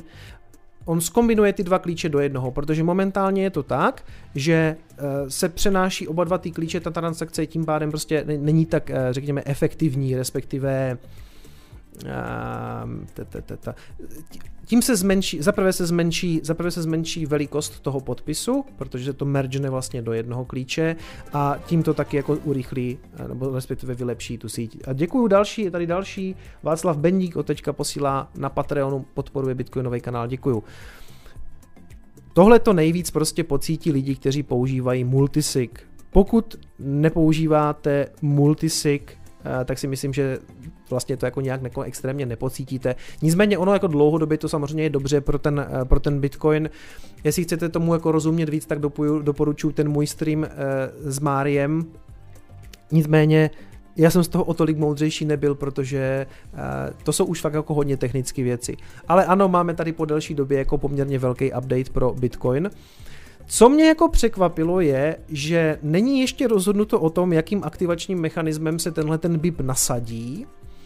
A vzhledem k tomu, eh, že mm, ještě není úplně jasný, který ten mechanismus to bude, no prostě, může to trvat klidně ještě rok než se tahle ta změna nasadí do toho kódu. Jo, to mě jako překvapilo. Já jsem si myslel, že to, tahle ta věc jako je na spadnutí, udělá se, mergene se to, aktivuje se to a za měsíc je to hotový. A tady to vypadá, že ta změna jako může trvat rok. Takže v tomhle tom jako Bitcoin opravdu jako není úplně jako nejrychlejší. Jak je to s těma klíčema? Multisig funguje tak, že name multi-private keys, ano, Prostě Schnorr kombinuje dva, dva klíče nebo více klíčů do jednoho, tím zmenší velikost té transakce a navíc prostě uh, zvýší privátnost, privátnost těch jednotlivých klíčů. Složitý, pro nás to ani není tak důležitý. Důležitý je, že tady je prostě nějaký nový update na Bitcoinu. Jdeme dál, přátelé, je toho fakt hodně dneska. A tohle je taky zamotaný. Uniswap. Eh, Uniswap má, pokud vím, za sebou, nebo těs, už to proběhlo nebo ne. Každopádně má se tam hlasovat o změně toho, jakým eh, způsobem je ten um, protokol vlastně spravovaný, jakým způsobem bude fungovat ten, ten governance token a něk, část komunity se obává, že to chce vlastně do jisté míry objednout darma. Společnost, která do toho investovala a u které to vypadá, že chce jako získat ještě větší vliv. Tady, to, tady je napsaný, že momentálně vlastně probíhá volba, jestli se má změnit ten způsob, jakým se tam vlastně hlasuje. Ty governance tokeny jsou vydaný tak, že, nebo u Uniswapu je to konkrétně tak, že vy můžete vlastně uh, navrhnout tu změnu, navrhnout tu změnu, když máte aspoň 1% a, a, potřebuje, a potřebuje to potom kvórum aspoň 4%, abyste mohli hlasovat nebo je to opačně, proposal submitters. Můžete navrhnout změnu, když máte 1% a můžete hlasovat, pokud máte 4%, říkám to dobře, anebo je to opačně. To je jedno, důležitý je, že ta darma teďka hlasuje o to, aby se ty thresholdy zmenšily na 0,3 a 3%. A důležitý je na tom, že eh, spousta té komunity ukazuje, na to, že ona by získala poměrně velký rozhodovací práva na tom tokenu a to je přesně to, na co se jako dlouhodobě ukazuje, že některé entity nad těma decentralizovanýma protokolama, typu jako Uniswap, tím, že drží jako hodně tokenů, tak vlastně jako mají kontrolu. A taková ta touha potom, že se ty tokeny rozprostřou mezi uživatele, kteří budou hlasovat, tady jako prostě zatím úplně nefunguje. Ta darma jenom už v, v tomhletom okamžiku drží 15 milionů unit tokenů na jedné adrese a tím pádem má samozřejmě jako poměrně velký jako hlasovací práva. Já se bojím teda ještě druhé věci. Uh, tady uh, Chris Black, což je docela dobrý člověk, který ho můžete sledovat, který jako jebe do všech těch, uh, jebe do všech těch DeFi projektů strašně kritizuje, což je jenom dobře pro ten prostor, protože on se očistí od různých podvodníků a taky od nedostatků. Takže on založil ten DeFi Watch, DeFi Watch, který tyhle ty projekty jako sleduje a uh, Jednak, jednak je samozřejmě sleduje, jednak jim ukazuje, co dělají špatně. A to je prostě jako strašně důležitý samozřejmě pro. A teď právě kritizuje to, eh, k čemu tam dochází a říkal, tady, tady píše, já kritizuju skoro každý DeFi projekt, ale jenom jeden si mě zablokoval a to, a to ta darma. No, takže ta darma uh, skutečně to vypadá, že chce nějakým způsobem ovládat uh, ten Uniswap nebo minimálně si tady chce protlačit nějakou změnu v tom protokolu. Proto já jsem takový jako skeptický, co se týče těch governance tokenů. Jo. Já si prostě nejsem úplně jistý, jestli to do budoucna bude fungovat úplně dobře, protože podívejte se, Máli o tom komunita hlasovat, tak za prvé, většina lidí se na to vysere, protože vůbec neví, co ty hlasování znamenají a nezajímá je to. A jenom Binance na Binance, uh, respektive Binance drží 26 milionů tokenů uh, Uniswapu. A to, ne, to není tak, že by si je nakoupila, to jsou samozřejmě ty uživatelské tokeny. A ti uživatelé se o to nestarají, oni si to koupili, nechali to ležet na Binance. Co může teďka dělat Binance? Rozhodovat o, dalším, o další budoucnosti uh, toho Uniswap tokenu, protože má prostě 26 milionů tokenů. Že jo? A to jsem říkal, to říkám dlouhodobě, že tohle je problém, že to leží na těch burzách. Takže ve výsledku o těch decentralizovaných projektech docela hodně můžou třeba rozhodovat burzy protože to leží na Coinbase, protože to leží na Binance, protože to leží na Krakenu a ve výsledku spousta těch lidí, nalejme si čistého vína, si koupila ty DeFi věci eh, čistě ze spekulativních důvodů a nějaký hlasování je vůbec nezajímá. Což ale může výst k tomu, že tyhle ty burzy to jako ovládnou, rozloží to zevnitř a z těch projektů nakonec nemusí vůbec nic zbýt, protože pokud uh, tam někdo jako mm, bude posedlej po nějaké větší moci, tak prostě ten projekt prostě může v podstatě zlikvidovat. Asi tak. A to říkám jako někdo, kdo má nějaký DeFi, jako tokeny, že jo, prostě konec konců já mám třeba jako REN a ten, má, ten je podle mě ještě průserovější vzhledem k tomu, jakým způsobem oni drží a ten Bitcoin, protože pokud vím, tak to do teďka nezměnili, takže to drží prostě na jedné velké adrese, ale hej, uh, upřímně říkám, já bych třeba uh, REN na přenesení Bitcoinu na Ethereovou síť nepoužil, protože v ten projekt jako v tomhle směru ještě nemám takovou důvěru, abych třeba věřil tomu smart kontraktu a vůbec tomu principu, jako jak to funguje, ale vím, že se na ten token spekuluje, jo, a že prostě eh, to je taky governance token, který vlastně není určený jako k investici, že jo, to není žádný investiční token, jako v podstatě u žádného toho projektu, ale samozřejmě se s ním spekuluje na burze a hej, jako byl bych hloupej, kdybych si, kdybych jako částečně nevyužil nějakou, nějaký hype kolem DeFi, ten REN mám momentálně třeba mm, plus 113%, ale jakože bych úplně chtěl svůj drahocený Bitcoin pomocí Renbridge přenášet na Ethereum, eee, úplně ne, no, úplně ne, moc tomu jako, moc tomu jako nedůvěřuju. A Lojko píše, a já tě co milujem. To, že si zadaný mi nevadí. Lojko, děkuju za 270 korun. Děkuju. Uh, četl jsem všechny, Slavomír Konvalinka, ať se daří, hezký večer, Johnny Walker, uh, jo, děkuju, děkuju všem. Přátelé, moc omlouvám, že dneska, dneska to prostě se nezobrazuje. Prostě ono se to zobrazuje, akorát mně se to nezobrazuje tady v té režii. Hm, to je jedno, nebudem to řešit. Uniswap vyřešený. Uh, připomínám, kdyby vás, uh, kdyby vás zajímalo, kdyby vás zajímal ten Chris Black, který do toho tak kuje.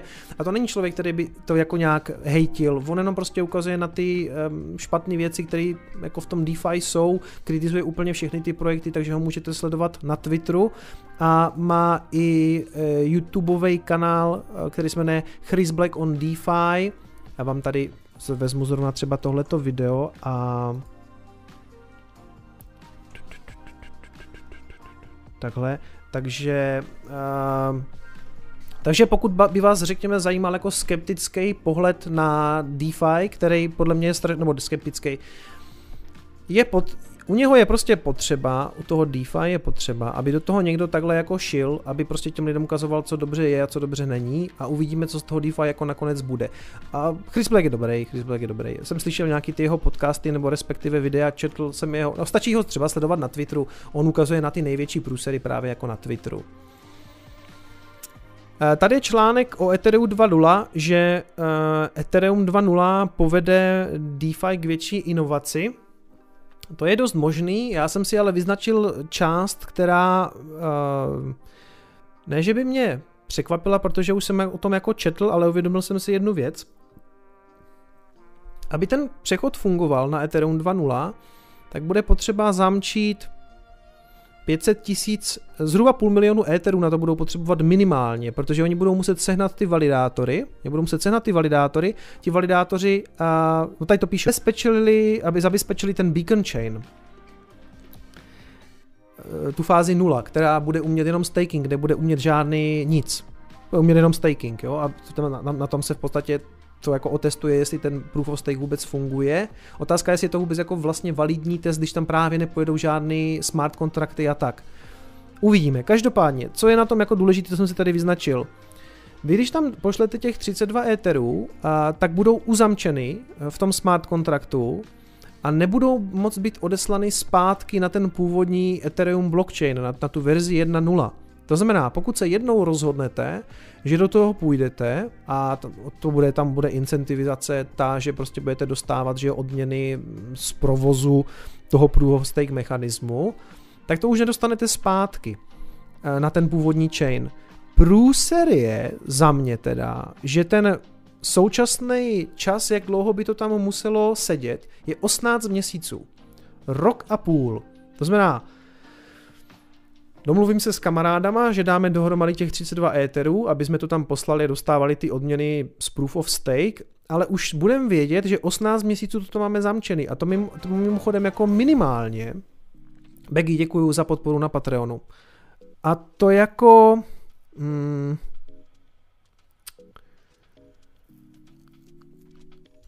rozumíte, 18 měsíců v kryptu je docela dlouhá doba.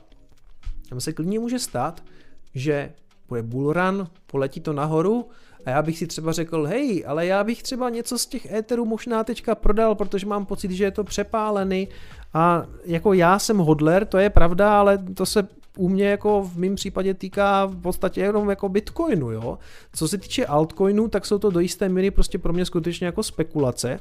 Nejsem si jako úplně jistý, jestli chci držet jako 18 měsíců Ethereum někde zamčený, a já si myslím, že tenhle ten problém bude mít spousta lidí. Bude se skutečně, eh, tady píšou, že ta tranzice nebo ten přechod eh, bude složitá nejenom technicky, ale ekonomicky, protože největší challenge bude vlastně donutit ty lidi, nabídnout jim takovou vlastně incentivu, takovou pobítku, aby to udělali, protože si prostě vyženou těch 32 éterů pryč a 18 měsíců na ně jako nechytnou. A ono, přátelé, to neskončí 18 měsícema, nevěřím tomu. Ethereum eh, není úplně nejrychlejší, já neříkám, že Bitcoin jo, ale Ethereum není úplně nejrychlejší ve vývoji a my čekáme na některé věci fakt strašně dlouho, protože já si o, já si o Proof of Stake, o Beacon Chainu, se tady bavíme, nebo tady tak dlouho se nebavíme, ale já si pamatuju tu řeč, ty řeči už eh, z roku 2018 všichni říkali, že už 2018 bude spuštěný Ethereum 2.0. A teď to vypadá teda na konec roku 2020. OK, ale jestli oni teď píšou, že to tam budu muset zamčit na 18 měsíců, tak ve výsledku si myslím, že to klidně můžou být jako 2-3 roky. Jo, to nakonec může být prostě klidně 36 měsíců, protože to není úplně tak jako chyba Etherea, protože vývoj těch, eh, vývoj těch um, obecně softwaru je prostě zdlouhavá doba jenom si prostě nedokážu úplně představit, že, že bych poslal takovej ranec, ať, ať ne třeba celý, ale s někým bych ho poskládal, ale kolik je dneska, kolik je dneska 32 éterů, to je třeba jako, to vychází myslím zhruba na jeden bitcoin, že jo, takže to je třeba 250 tisíc korun. A že bych to chtěl mít někde úplně zavřený na novém chainu, kde nemám ani jistotu, jestli to bude fungovat, respektive, protože to je do jisté míry, je to jako test proof of stake, že jo. A jestli se to vysype, tak jako čtvrt kule pryč. A než já bych tam posílal jako celých 32 etherů, protože nemám 32 etherů. Ale rozumíte, nevím, možná, možná třeba přijdou nějaké řešení typu jako toho Rocket Poolu, kde to teda lidi jako budou stakeovat přes Rocket Pool, ale on to tam zřejmě taky zamče jako na těch x měsíců, takže tady který píše, že ten lockup je na schvál. No OK, okay jako možná na schvál, ale on se klidně ještě může jako prodloužit a já si nejsem úplně jistý, že bych zvlášť, zvlášť když prostě uh, to krypto jako vypadá, že vstupuje do bullrunu a ten bullrun je potom jako relativně krátkej, a on nemusí být, on, Benjamin Coven říká, že může být delší, že se ty cykly prodlužujou. Nevím no, nevím jestli do toho půjdu. A i když to dáme s kámošima třeba dohromady, tak já nevím, jestli nakonec budu ochotný to jako tam poslat. Asi budu stát jako tak v ústraní a dívat se spíš, co se děje s Etherem, protože možná prostě nebudu mít koule na to, to jako zamčít někam na 18 měsíců. Nevím, nevím. Nechávám to samozřejmě vám, přátelé, na zvážení, co budete dělat se svým Etherem. Já si ho možná nechám prostě ve své hardwareové peněžence a budu se dívat, co se s ním bude dít, protože to může dopadnout skvěle a může to taky dopadnout jako slušným průserem. No, Uh, mm. Šéf CFTC se vyjádřil k Ethereu a k Futures.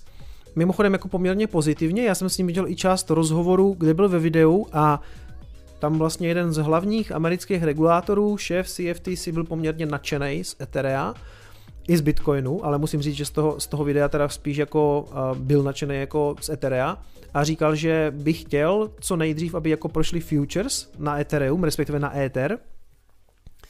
A říkal, že by brzo mohly vzniknout prostě regulovaný futures během třeba 6 měsíců, jenom má pochybnosti o tom, jestli zůstane Ether komoditou, protože momentálně se Ether v Americe vnímá jako komodita, za kterou právě zodpovídá CFTC. A teď je otázka, jestli Proof of Stake Ethereum je pořád komodita. Já si myslím, že to tak zůstane že by se z toho nestal jako cený papír, jakože security, že to zůstane komoditou. Jenom prostě tady říkal, že uh, je otázka, jestli to bude jako dostatečně decentralizovaný. Protože pokud by to dostatečně decentralizované nebylo, tak by to CFTC dál nevyhodnotilo právě jako komoditu, ale jako security, to znamená jako cený papír. Takže to je otázka. A myslím si, že v tomto ohledu uh, to pro Ethereum vypadá spíš dobře, že to nakonec bude vyhodnocený, nebo respektive, že, že i dál to vlastně bude hodnocený jako komodita poměrně dobrý, ne poměrně dobrý, výborný, řekl bych rozhovor s Richardem Spagnem, což je víceméně taková hlavní, hlavní postava Monera, i když on říkal, že tak vnímaný být nechce, ale tak samozřejmě vnímaný, to je víceméně to Monero jako jeho dítě. Pořizovat si, pořizovat si eh, Monero nebo Bitcoin kvůli touze po zbohatnutí je chyba. Doporučuji celý ten článek, dělal ho Karel Wolf z Lupy, což je vždycky záruka kvality. A já jsem si tady vyznačil nějaké části, co mě přišly zajímavé. Jaký je váš názor na integraci privátnosti transakcí na první vrstvu kryptoměny, kryptoměn tedy Bitcoinu? Jestli si pamatujete, to je něco, co jsem tady řešil třeba i s Karlem Filnerem. Zkrátka, jestli máme na první vrstvu Bitcoinu nějak jako řešit eh, privátnost, jestli máme řešit soukromí, jestli ty transakce mají být soukromí, jestli máme jít jako cestou Monera. A Ricardo Spagny jako duchovní otec Monera tady píše, nebo říká, já jsem velkým zastáncem takového přístupu, myslím, že privátnost transakcí na základní vrstvě do Bitcoinu patří. Minimálně by měl disponovat něčím, jako jsou důvěrné transakce, protože je to velká přidaná hodnota pro Lightning Network. Důvěrné transakce neskrý transakční graf, ale znemožní útočníkovi zjistit, k jakým platbám došlo v rámci eh, Lightning Network kanálu. A tohle je zajímavý, Rozhodně také nesouhlasím s názorem, že by Bitcoin neměl přidávat privátnost transakcí na první vrstvu, protože to je cesta, jak zajistit, aby jej akceptovali regulátoři. Což jsem tady zmiňoval, respektive to tady zmiňoval Karel Filner a mně se tento narrativ v celku líbil, protože jsem měl právě pocit, že když tam nebudeme jako zbytečně teďka na začátku, relativně na začátku, a jako cpat eh, privátnost, tak je to možná jako jednodušší právě pro regulátory, respektive regulátoři řeknou, hele, OK, na ten chain je vidět, tak s tím jako není problém. Ale Ricardo tady píše, regulační orgány nespůsobily konec existence WhatsAppu, protože WhatsApp uh, má šifrování, i když ono se mluví o tom, že u WhatsAppu jsou možná zadní vrátka, pozor na to, lepší je určitě signál, pokud chcete jako bezpečnou komunikaci, signál. Regulační orgány nespůsobily konec existence WhatsAppu, sítě Tor a dokonce ani konec existence Monera. Myslím, že potřebujeme, myslím, že se potřebujeme tohoto argumentu jednou provždy zbavit. To je docela zajímavý, protože já jsem si myslel, že tohle by mohl být problém pro, právě pro regulátory a on říká, že ne, a to, co on říká, je, má hlavu, jak, hlavu a patu, jakože regulační orgány nespůsobily konec existence WhatsAppu, sítě Tor, to je všechno pravda. A konec konců i Monero funguje dál a my víme, že se jako používá třeba na Darknetu k nákupu jako dětského porna, konec konců Dominik Storokolo o tom teďka napsal knížku, sex, drohy, sex, drogy a bitcoiny, je to tak? Sex, drogy a bitcoiny. A Tohle je poměrně jako zajímavý argument. Mimochodem na tom Darknetu se nejví, nejvíc používá Bitcoin. Jo? Monero se nepoužívá zdaleko na Darknetu tak, jak by teoreticky jako mohlo. Lidi používají jako spíš Bitcoin, protože asi je vlastně, když ho používáte správně, tak on jako vlastně privátní je dost, pokud víte, jak to jako udělat. Nicméně, eh, tohle jsem si prostě myslel já, a myslím, myslím, že trošku jako změnil můj názor. I tak si ale myslím, že je prostě lepší v tomhle ohledu jako po špičkách trošku pomalu a jako netlačí to tam úplně eh, vrchem spodem. Do jisté míry se privátnost transakcí jako do Bitcoinu vnáší pomocí Lightning Networku, takže já si nemyslím, že, a, že já si myslím, no, já si myslím, že to na tu základní vrstvu patří, Nevím, jestli už teď, jo, prostě dřív nebo později si myslím, že to tam jako máme dát, nevím, jestli prostě pořád pro ten Bitcoin to v tuto chvíli není jako jednodušší bez těch privátních transakcí, no. Číky se ptá rozdíl mezi WhatsApp a Signal. Uh, WhatsApp se chlubí tím, že má šifrování, nicméně eh, ten projekt není open source. To znamená, že ty si to nemůžeš ověřit. Ty nemůžeš jít na GitHub a nemůžeš se podívat, jak je to napsaný. WhatsApp dneska patří Facebooku, a sem tam někdo tak jako nadhodí, že dost možná jsou tam zadní vrátka, takže i když ta komunikace je šifrovaná, tak existuje něco jako master key, kterým to třeba případně policie může jako otevřít. U signálu víte přesně, jak je napsaný, protože je to open source a můžete si ověřit, jak to funguje. To znamená, že signál prostě jednoznačně má šifrování a je bezpečný, nikdo ho nerozlouskne. Vím, nebo doneslo se mi, že, že to částečně používají třeba v civilu uh, čeští vojáci. Že ví, že skutečně jako to jako nikdo neprohlídne. Nevím, slyšel jsem. Jo, slyšel jsem. No a Ricardo Spagni tady má ještě jednu zmínku o Ethereu, uh, protože mi ví se, že on není jako velký fanoušek Etherea. Stále si stojíte za tím, co jste prohlásil v roce 2018 o Ethereu. Ano, stále mám poměrně radikální názor na Ethereum a myslím, že je stále validní. Ethereum má stále obrovské problémy se svou škálovatelností a myslím si, že je kolem tohoto tématu ze strany jeho tvůrců velké množství, velké množství neupřímnosti. Podle mého názoru bude nepoužitelné pro cokoliv, co potřebuje více škálovat celou následující dekádu. Ze strany tvůrců se ozývá jen žádné obavy, už jsme přišli na řešení a škálování sítě, jenže pak dojde na lámání chleba a lidé platí 150 dolarů za transakční poplatky v době největší zátěže sítě. Tady bych teda jako rád řekl, že to bylo skutečně v době té jako největší zátěže a byly tyhle ty poplatky tam sice byly, ale byl to jako totální extrém, to zase nebylo úplně jako, že by všichni platili 150 dolarů. Pravda je, že Ethereum slibuje různý škálovací řešení, teď se o nich jako hodně mluví, Matic, XDAI, eh, co tam je ještě, Plasma, respektive Optimism. Jenže pravda je, že o tom optimismu, respektive tenkrát ještě Plazmě, já taky slyším už od roku 2018 a momentálně se to jako testuje, uvidíme, eh, až to uvidím, tak tomu uvěřím, jo, asi tak. Eh, jestli, problém je samozřejmě s tím, že teď přijde Ethereum 2.0, 18 měsíců tam budete mít zamčené tokeny, použitelný na smart kontrakty to ovšem jako není, to tam nepojede, takže dál všechny ty DeFi věci musí jet na Ethereum 1.0 a teď je teďka otázka, jestli se Protože dva roky to tak bude muset fungovat. Budou skutečně všechny tyhle ty škálovací řešení jako stačit tomu Ethereum? A, protože systémové řešení to úplně není, že jo? To systémové řešení až v Ethereum 2.0. Mm, nevím, no. Pak tady máš ještě zmínku. Komunita kolem Etherea se tváří, že je přátelská, pozitivně uvažující a nikoho nevylučuje, ale z toho pak pramení naprostá nerealističnost. Hmm. No. Uh, No comment. možná to něco je. Možná to něco je. Myslím si, že jsou, jsou to jako velcí optimisti, že jsou to obecně velcí optimisti a že možná neradí v celku jako slyší, že by se něco jako mohlo pokazit a ono se dost možná klidně může něco pokazit.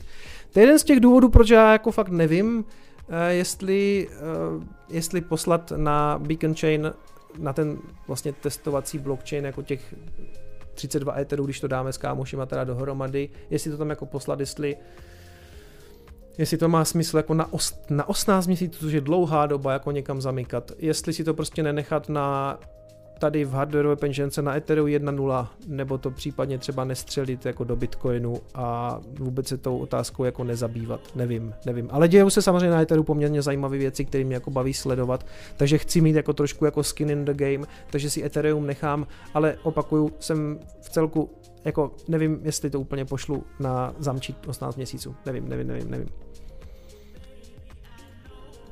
No a konečně se teda, přátelé, máme spoždění, já jsem tak dlouho mlel, Hmm.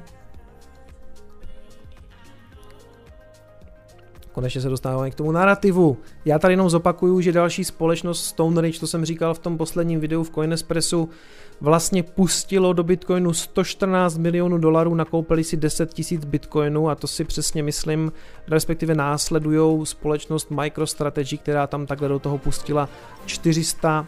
Sophie teďka posílá přes Patreon, děkuju. MicroStrategy do toho takhle pustili už skoro půl miliardy dolarů a tohle je ta stránka, dával jsem vám ji i na Coinespresso a teď vám ji tady hodím do chatu. Tak. A těch, to jsou ty Bitcoin Treasuries. Bitcoin Treasuries, to, to je vlastně přehled těch společností, které postupně jako ten Bitcoin takhle jako nakupujou. Vidíte, že na prvním místě pořád MicroStrategy, druhá Galaxy Digital, uh, Majka Novograce, tady v těch privátních je Stone Ridge. Co já myslím tou změnou narrativu, jo? Vysvětlím.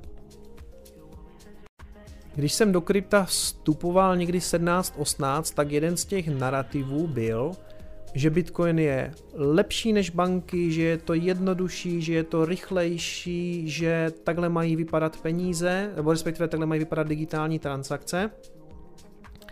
A, a už tenkrát a, nebylo úplně jednoduché tu transakci udělat. Pořád je to poměrně složitý, QR kódy, jo, lidi se to učí, je to v pohodě, ale ty banky za 2-3 roky od tady toho, od tady té události, od tady toho, kdy se mluvilo o tom, jak je to jako skvělý na placení a tak, udělali poměrně velký krok, hlavně, nebo hlavně ty fintechy třeba typu Revolut. Prostě, pokud chci dneska někomu poslat peníze, tak pro mě úplně jako nejsnažší varianta zřejmě jako není krypto, ale je to třeba Revolut. Pokud ten člověk má Revolut, tak mu prostě pošlu Revolutem. Většina bank už pomaličku zavádí naštěstí takový ty okamžitý platby. Dáte okamžitou platbu je to převedený z účtu na účet. Čili je, je skutečně o tolik lepší jako Bitcoin jako platidlo? Ani ne, ani ne, pokud chcete jenom takhle přenést jako rychle hodnotu, tak, tak to jako uděláte. Pokud to nepotřebujete přes víkend, protože o víkendu to z nějakého důvodu těch bank furt nejde a je to dost na hovno, to je pravda, ale zase přenášet Bitcoin po základní vrstvě a posílat to s poplatkem 20-30 korun taky není jako úplně super. Takže tady ten Bitcoin zůstává strašně skvělý, hlavně třeba pro mezinárodní platby. Tam určitě, jo. Teď o tom mluvil ve videu třeba Raoul Paul, už jako dřív, že on je na Kajmanských ostrovech. Když se z, tě, z toho Kajmanu velkého, no, myslím na Grand Kajmanu, chce to poslat danem do Velké Británie, tak pokud to bude dělat všema různýma možnýma cestama, tak to bude strašně drahý a strašně pomalý. On říká, že standardně ho ten převod trvá 3-4 dny a on by potřeboval ty peníze mít tam hned. A on říká, že v tomhle ten Bitcoin je jako skvělý. 20-30 minut a je to vyřešený. Dobrý, to je ten první narrativ do jisté míry si myslím, že není tak jako důležitý, prostě jako pro nějaký jako, jako platby, jo. Pořád to není úplně tak, že byste s tím jako chtěli někde moc platit. Je to na Alze, já to mám v e-shopu samozřejmě z nějakých jako ideologických důvodů. Nadspal jsem tam Lightning Network, která si myslím, že v budoucnu se hraje daleko větší roli právě na ty platby, ale v tuhle tu chvíli to není až tak důležitý. Druhý narrativ je, že všichni potom říkali, budou to kupovat instituce jako investiční eh, spekulativní věc pro hedge fondy, mutual fondy, penzijní fondy, prostě všechny fondy to jakože budou chtít do svého portfolia, aby to mohli jako prodávat dál svým klientům, kteří nejsou schopni si to koupit jinak. Jo? Typicky jako důchodci a americký penzijní fondy, oni neví, jak se to kupuje, chtěli by to třeba možná mít třeba jedním, třema procentama, úplně to jako nevidíme za tu dobu, co se o tom jako namlelo spousta článků, že instituce přicházejí, možná přicházejí, možná přicházejí potichu, ale myslím si, že to teprve přijde. To není úplně narrativ, který by jako neplatil, jenom si myslím, že bude trvat dlouho, než se rozvine. A nejvíc se rozvine podle mě, až se schválí ETF. -ko. Až se schválí ETF, tak to bude prostě taková finální třešnička na dortu, kdy všichni si v té Americe řeknou, OK, je nad tím ETF, nemají s tím problém, prostě nejsou to peníze pro teroristy, protože ty vole je na to ETF, jdeme kupovat ETF, aby jsme ETF dali do, do fondu, aby si ho kupovali důchodci a tak dále. Tohle to bude, dřív nebo později. Ale ten nový narrativ, nebo to, to, to, to, podle čeho se vlastně jmenuje to dnešní moje video, je víceméně tahle ta tabulka. Uh, americké společnosti, soukromí, ať už jako privátní nebo respektive jako veřejně obchodovaný, se prostě rozhodli, že přijali Bitcoin jako hedge proti inflaci. Oni se tam hedžují se svýma penězma, protože mají strach, co bude. Je obrovská nejistota. Kvůli té koroně, i když to je samozřejmě způsobené jako dlouhodobým odkládáním problému, o kterým víme, máme prostě problém s tím, že se tisknou peníze, další a další, obrovská inflace a teď ty společnosti mají samozřejmě naškudlený jako neuvěřitelný prachy někde, který chtěli na něco použít, jenže vidí, jak se jim budou znehodnocovat kvůli té inflaci. A navíc neví, jak moc, protože když vidí, že americká, ta M2, ta, ta monetární zásoba, vzrostla o 22%, tak můžete jenom čekat, kdy se to přenese do nějaké inflace. A teď se často mluví, ne, ne, napřed bude deflace, napřed bude všechno levnější. To je v celku jedno, jo, ale je tam nejistota, protože kolik je těch peněz ve výsledku? Nikdo to ani pořádně neví, to se strašně špatně vyčísluje. Kolik bude Bitcoinu? 21 milionů. Super, kolik je ho dneska eh, emitovaného? Nějakých 18 milionů. Ta monetární politika, to, jak je ten Bitcoin nastavený, je vlastně tak stupidní, tak jednoduchý, že u těch firm je to jako jasný, to je jako prostě, to je prostě hedge proti inflaci. Koupíme si to, dáme si to na hardwareovou peněženku a budeme to jenom držet, budeme to jenom hodlovat, protože i za mě je to tak. Hodling is using. Často lidi říkají, někteří, ano, přesně tak, je to hedge, je to hedge. Často lidi říkají, no, ti bitcoinoví hodleři, to jsou takový idioti, oni to vůbec nepoužívají. My to používáme, my se tím hedžujeme mimo ten systém, silně inflační, který prostě jako teďka rozjel rotačky po celém světě, úplně všechny centrální banky, protože jak to udělají američani, to musí udělat v podstatě všichni. Takže ten nový narrativ je hedge těch soukromých firm, u kterých to podle mě nikdo moc nečekal. To se začalo tak objevovat, že jo. Michael Saylor z MicroStrategy prostě nevím, 200 milionů a příští týden dalších 200 milionů. Všichni, co, co je, co, co dělá, co dělá. A najednou prostě on teďka jede jako podcastovou túru a všem to vykládá, všichni se na to ptají. Proč jsi to koupil? Proč to kupujete do, proč to kupujete do MicroStrategy? Za prvé, to, co tady říkal jako Bydlinsky minule, skvělá reklama pro ty firmy. Ale nemyslím si, že MicroStrategy by tohle to použilo čistě jenom jako reklamu, protože narvat do toho půl miliardy, 425 milionů, to už chce jako poměrně jako slušný koule. Jo. Takže já si nemyslím, že by to bylo nutně jako jenom kvůli reklamě. Ten Square určitě do jisté míry, protože těch 50 milionů pro ten Square je poměrně málo. A teď přichází otázka, nebo často zmíněn třeba Ivan Ontech nebo Moon. Teď budou následovat ty velké firmy typu jako Apple a Google. Já jsem pořád skeptický, nemyslím si to, pro ně je to, nemyslím si, možná třeba nějakým malým procentem, ale moc si to jako nemyslím. Kdo si myslím, že se nám ozve během pár dalších měsíců je Twitter, protože Jack Dorsey. Jack Dorsey je šéf Twitteru, největší náš spojenec v Silicon Valley, co se týče jako Bitcoinu. Mimochodem, on je jako Bitcoin maximalista. Myslím si, že kdybych já byl on a on šéfuje i Squareu, tak nešel bych napřed s Twitterem a neřekl bych, Twitter do toho půjde 100 milionama. Napřed bych šel se Squarem, z menší společnosti a řekl bych, bude to 50 jako ve Squareu. A pak bych vytáhl trumf na stůl a řekl bych, a Twitter dá 100 milionů nebo 200 milionů. Takže pokud bych si na něco mohl typnout třeba v následujícím roce, takže z těch velkých gigantů, pokud by měl někdo přijít, tak to bude Twitter. A pak uvidíme, jestli ho náhodou nebude chtít někdo následovat. Ale spíš si myslím, že to budou dělat jako nějaký menší společnosti, ať už ze Silicon Valley nebo od někud jinut. Podle mě to jako uvidíme, tahle ta tendence jako poroste, Uvidíme jak moc. Uvidíme jak moc a jak moc velkých firm. Takže to je ten nový narrativ pro Bitcoin. Je to hedge firm amerických, který se bojí nejistoty, bojí se toho, co bude s penězma, bojí se s tím, co by to udělalo s jejich jako uh, treasuries, jak kdyby s tím, co mají jak kdyby uložený, uh, s nějakýma jejich rezervama finančníma, tak to potřebují někam, někam jako zašít. A nejjednodušší volba by zřejmě možná třeba bylo zlato, ale pokud chcete být cool, technologičtí, tak to prostě uděláte s Bitcoinem a myslím si, že to dává daleko jako vlastně větší smysl, že to likvidnější, o víkendu to stradujete, máte to kdykoliv v dispozici. S fyzickým zlatem je tohle to samozřejmě všechno problém, protože nevím, jestli ty firmy úplně chtějí jako někde ve sklepě ukládat fyzický zlato. I když někteří to dělají samozřejmě taky. Takže ano, to bylo moje hopium nedělní pro vás. Myslím si, že, myslím si, že to uvidíme. Myslím si, že uvidíme firmy vstupovat, eh, že uvidíme firmy nakupovat Bitcoin. Takže na zdraví Bitcoinu. Ještě jednu věc tomu chci říct. Abych tady podpořil trošku náš eh, maximalistický kroužek. Kupují jenom Bitcoin. Nekupují nic jiného. Nezajímá je to co se týče jako hedžování se jako do rezervního asetu, tak je to prostě Bitcoin. A myslím si, že pokud uvidíme teď uh, instituce přicházet do toho prostoru, myslím teďka třeba ty hedge fondy a tak, tak to bude primárně Bitcoin. Možná částečně spekulativně Ethereum, ale u Ethera jako je nevyřešená třeba monetární politika, že jo, prostě. To je, kolik bude Etheru? Nikdo neví. Momentálně jeho nějakých 113 milionů a není tam jako max supply, není tam nastavený, kolik ho bude. Takže pokud se hedžujete, tak chcete vědět, kolik toho bude. A v tomhle ten, Bitcoin je fakt úplně jednoduchý, úplně stupidní. Bude ho kámo 21 milionů. Navíc prostě 3-4 miliony jsou ztracený. Momentálně máme emitovaných 18 milionů. Super, jo, vím, kolik toho bude. Jako úplně, úplně no, no-brainer. Hmm. Takže jsem zvědavý, uvidíme. Máme tu prostě nový narrativ pro Bitcoin. A mimochodem, tohleto je můj obrázek, co já mám v záhlaví na Twitteru už dávno, je to jeden z mých takových oblíbených už třeba z roku 18, ale Twitter jsem s Bitcoinovým kanálem zakládal asi, asi, asi až někdy v Dubnu. A 1. dubna vypadá to jak april, ale není to april, to tam mám jako tu úvodní svou obrazovku.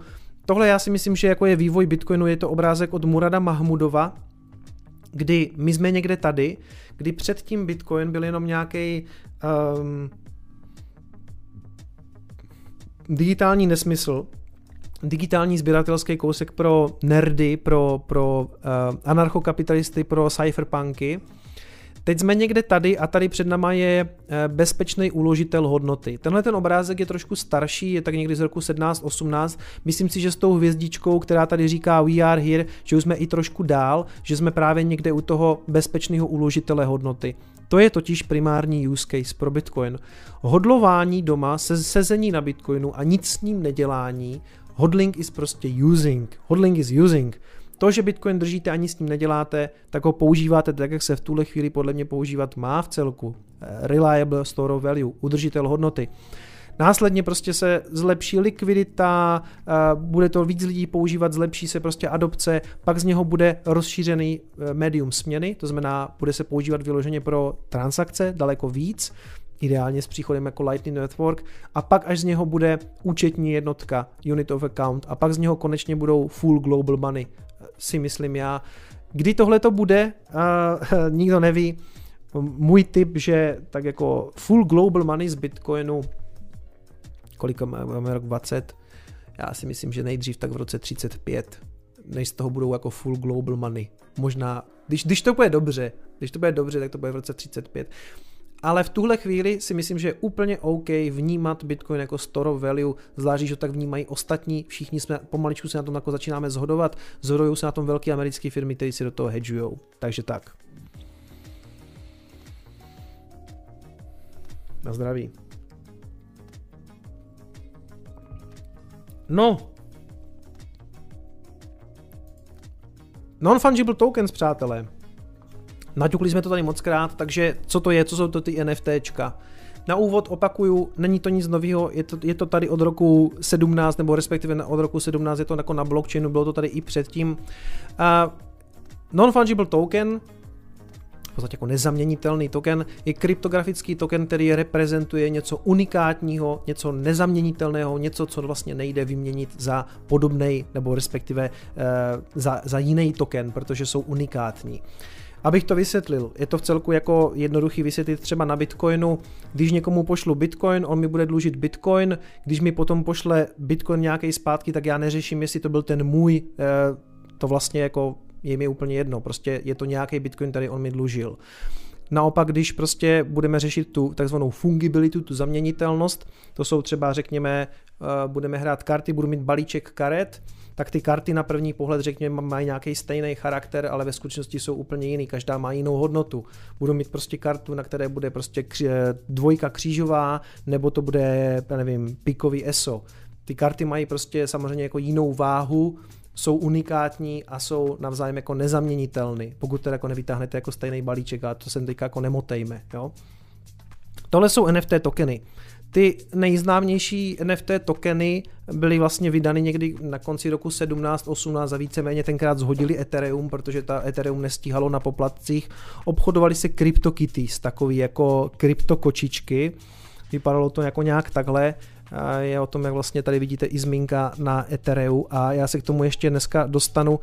Berte to, přátelé, dneska jako spíš jako takový brainstorming ohledně toho tématu, protože já bych to chtěl dostat do nějaké podoby, podoby, kdy třeba o tom jako natočím nějaký ucelený video, takže dneska je to spíš jako takový sumář nějakých informací.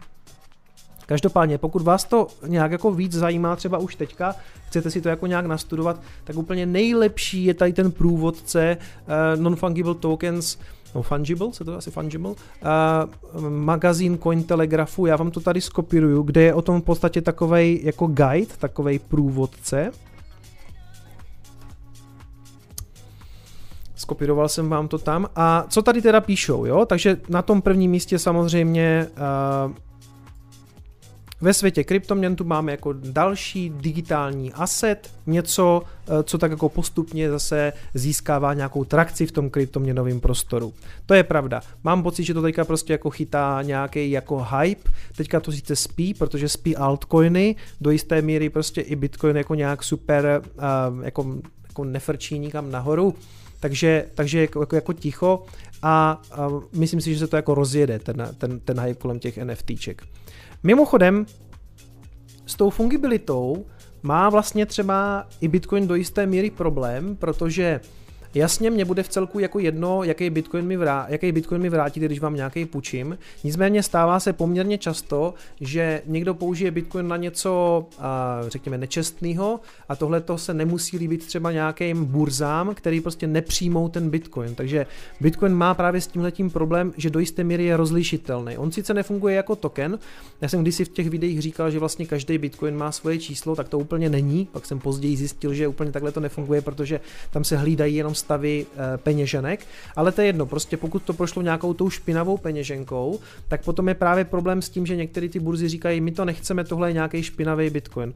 Tohle to do budoucna jako Bitcoin musí vyřešit, tu takzvanou fungibilitu, tu zaměnitelnost, aby skutečně každá mince byla zaměnitelná za druhou, protože to není žádaná vlastnost peněz, ta rozlišitelnost, protože se právě tohle to může stát a vlastně by se stalo, že bychom měli jako dvě kategorie peněz, nějaký špinavý, který by nikdo nechtěl, takže to se tam musí vyřešit. U těch, ty peníze jsou jenom technologie a neměli by si níst nějakou svou historii. Pokud je použije někdo na něco nekalýho, tak ty peníze by si to neměli pamatovat. Tohle to Bitcoin úplně jako nemá vyřešený. Pořád tam jde jak kdyby trackovat nějaká jeho historie. Na to jsou dneska prostě různé ty mixéry a tyhle ty věci, které to částečně řeší. Já doufám, že se dřív nebo později dost, eh, jako dostaneme k řešení přímo na Bitcoinu na základní vrstvě, případně aspoň s pomocí jako Lightning Network, aby skutečně ty Bitcoiny byly jako nezaměnitelné, aby, eh, respektive aby byly zaměnitelné, aby se vám nestalo, že pak někde zaplatíte a oni vám řeknou, hele, tenhle ten Bitcoin nechci, ten je špinavý. Jo? Takže, uh, takže tak. Ano, přesně tak. Špinavý bitcoiny by se mohly jmenovat třeba Bitcoin SV. Přesně tak. Nebo Bitcoin Cash. I když ten není tak hrozný jako Bitcoin SV. No. Takže doporučuji určitě, pokud vás NFTčka zajímají, tady ten článek, kde to jako roz, rozebírají vrchem spodem, jaký je ten rozdíl mezi tou fungibilitou a nefungibilitou, tou zaměnitelností. Je to prostě jednoduchý. Asi je to je možná jednodušší vysvětlit na standardních penězích, když dám někomu litr, tak je v celku jedno, jaký litr mi vrátí, litr je pořád litr, jo, zatímco prostě když někomu v Americe, že jo, jednu dobu strašně frčeli baseballové karty, každá baseballová kartička měla úplně jinou cenu, dneska se některé baseballové kartičky s nějakýma těma super hráčema obchodují na eBay za úplně neuvěřitelné peníze. Můj brácha sbíral nějaký kartičky s Pokémonama a dneska tam taky nějaká ta rare karta se prodává za nějaký úplně nesmyslný peníze, třeba něco jako 35 tisíc dolarů, takže třeba jako 800 tisíc korun se prodává na eBay. Prostě ty karty na první pohled vlastně vypadají stejně, ale jsou jiný, jsou unikátní, jsou, ne, jsou nezaměnitelné. To je, to tam jde, o to tam jde u těch NFT tokenů.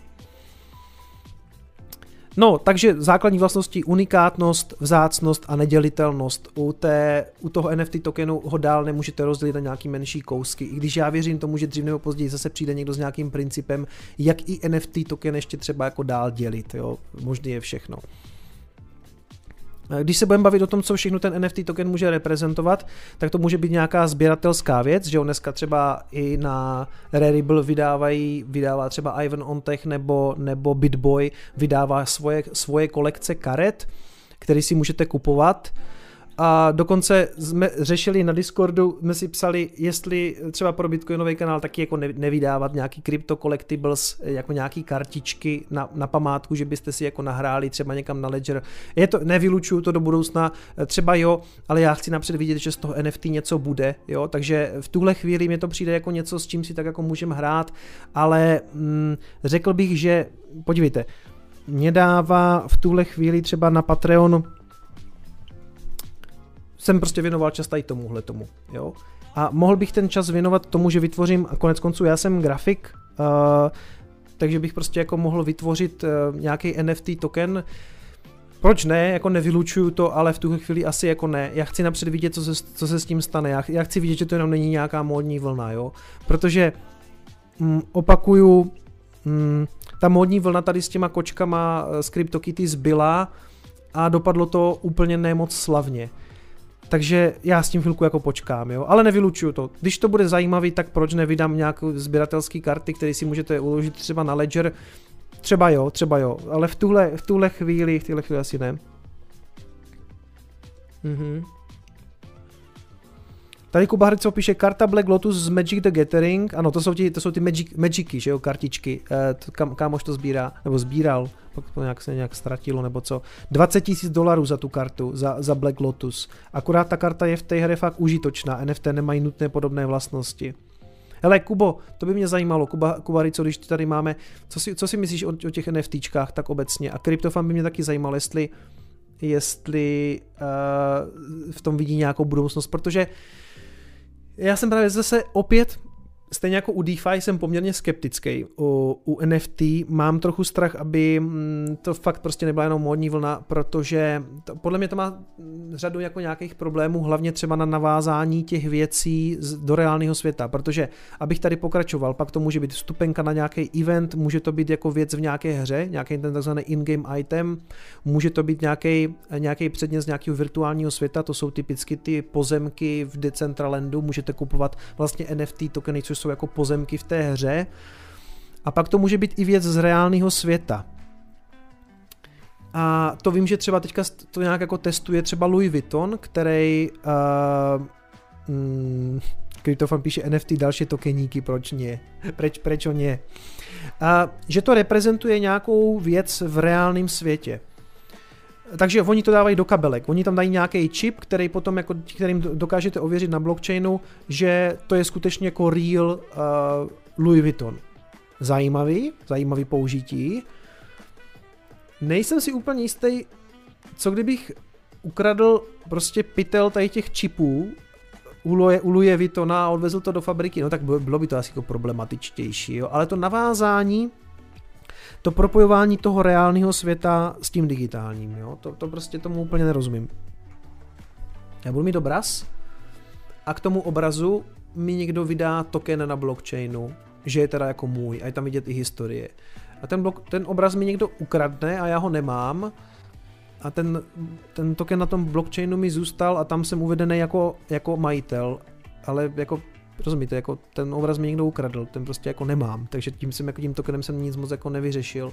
Nebo kdyby někdo ukradl zase klíče, a to je zase jako by, by to byl teda spíš jako můj problém, poslal ten NFT token někam jinam, respektive změnil by jeho parametry, ale já bych byl majitelem toho obrazu a pak bychom se stejně hádali o tom, jestli to jako je moje nebo to není moje. Chápu, tu, chápu v celku tu tokenizaci eh, těch třeba těch in-game assetů. To, to, co je primárně digitální.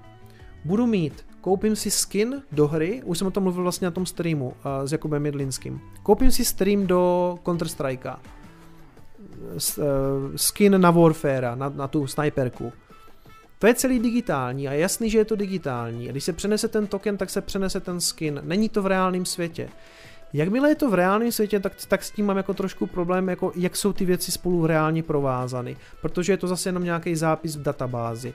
A teď jako je, je tak strašně cool, že je to na blockchainu, je tak strašně nudný, že je to jako na blockchain, rozumíte? Jakože, no, já si tohle to ještě musím nastudovat, abych jako pochopil, v čem je ta obrovská výhoda, protože jinak s tím mám jako trošku problém, no. Mně se páčí digitální vzácnost, akorát to musí mít nějaký další smysl, musí to být něčím užitočné. Bitcoin bez využití, aby měl těž nulovou hodnotu, a i když je vzácný, víš Bitcoin Diamond a podobné forky. No a co se týče, tady tady píše tokenizovaných nemovitostí, projekt Realty, to, to vím, že jsme spolu i řešili na streamu, ale stejně tohle to potom musíš nějakým způsobem řešit s tím, kdo má na starosti třeba katastr nemovitostí, že jo? To prostě není úplně tak jako jednoduchý, že si na to vydám token, tak je to jako moje, stejně to podlíhá nějakému nastavení v tom reálném světě. To jako...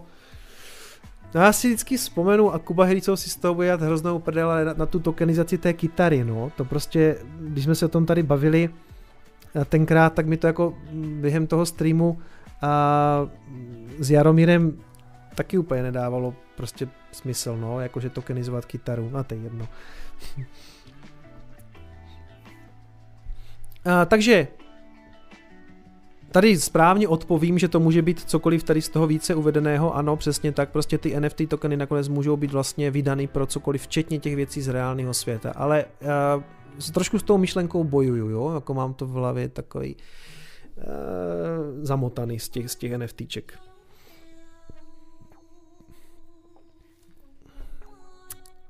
A teď proč je to tak jako vzrušující to téma, že, to, že skutečně můžete něco digitálního vlastnit, jo, to mně přijde jako zajímavý.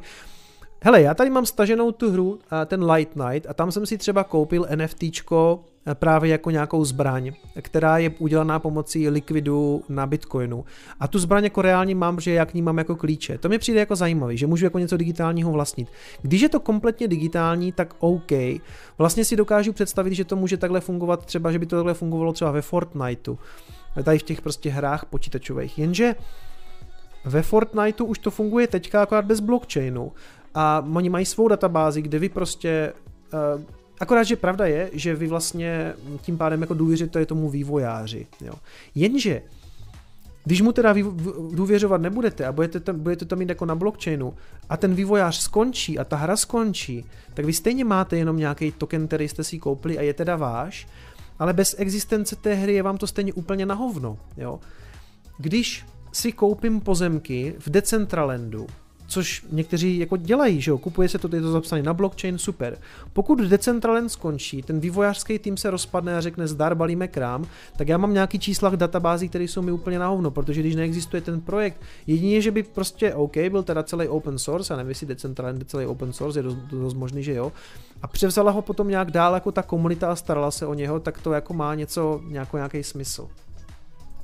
Další podle mě Další podle mě jako velký problém je ten, že v tom NFT tokenu jsou zapsány nějaké vlastnosti, víceméně jsou to jako čísla, ale často to vůbec nenese jako vizuální podobu toho tokenu. Takže vy si koupíte třeba nějaký umění, nějaký ty obrázky, co jsou třeba na, na Rarible, vy si to koupíte, ale uh, máte jenom údaje o tom tokenu a ta vlastní reprezentace, ten vlastní obrázek, ten JPEG nebo PNG nebo GIF je stejně jenom v nějaké centrální databázi toho projektu, v našem případě třeba jako v Rarible.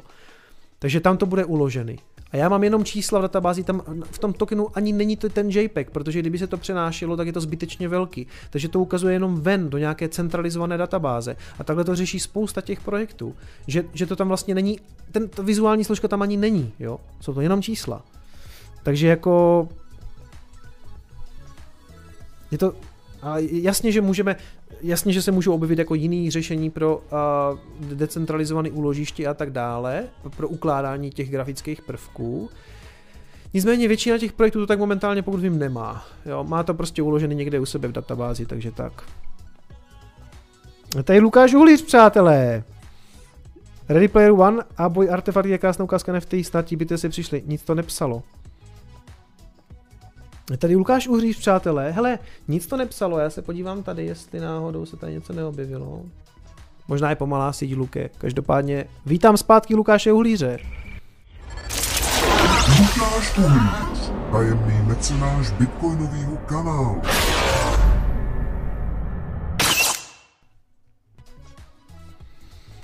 Hele, Luke, Vidím, vidím jenom tady tenhle ten tvůj, ale je dost možný, ono to teďka jako na tom Coinbase trvá a vzhledem k tomu, že dneska má Streamlabs nějaký problémy se svýma serverama, takže nevím. Každopádně ti moc děkuju samozřejmě a zdravím tě, zdravím tě tady zpátky na NFT tokenech. Já jsem tak trošku tušil, že na ty NFTčka by se mohl připojit, ale uh, Ready Player One a Boy o fakt je krásná ukázka NFT, snad ti. Jo, Ready Player One jsem viděl a přiš, tam je to vlastně přišlo jako zajímavý. Já jsem zvědavý, co z toho bude, no. Uh, mám, mám trošku obavy o to, aby, aby eh, se to nepřehnalo prostě jenom jako módní vlna, nic z toho nezůstalo. Ještě, ještě, když jsme tady u těchto věcí, ne přátelé, to není ta kamera, co jsem chtěl, já jsem chtěl tuhle. A tohle je ta, tohle je ta CryptoKitty, jo, který se jako obchodovali a mm, tenkrát tenkrát se tady tahle ta zobchodovala, víte za kolik? Za 600 éterů. Někdo si koupil tu kočičku za 600 éterů, což bylo 170 tisíc dolarů. Za tady tu pičovinu. Sorry, to, tohle nechápu. Tohle nechápu, protože se obchodovaly kočky obrázkový na blockchainu a e, já doteďka prostě jako nechápu, proč by si to někdo koupil za 170 tisíc dolarů.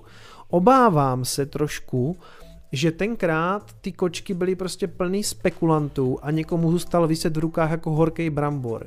Protože si myslím, že prostě se spekulovalo na tom, že jo, prostě NFT, ne, první jako CryptoKitties na blockchainu a mm, tak pojďme si s tím jako, pojďme to, já myslím, že to přespekulovali, jo, že si jako, že si spekulovali na ceně zajímavý, jo, kočičky, OK, a že to prostě vyhnali do nesmyslu na 170 tisíc s tím, že si myslím, že třeba Borec to chtěl pak jako samozřejmě otočit ještě za větší prachy, jo, a pak se mu to třeba už nepovedlo.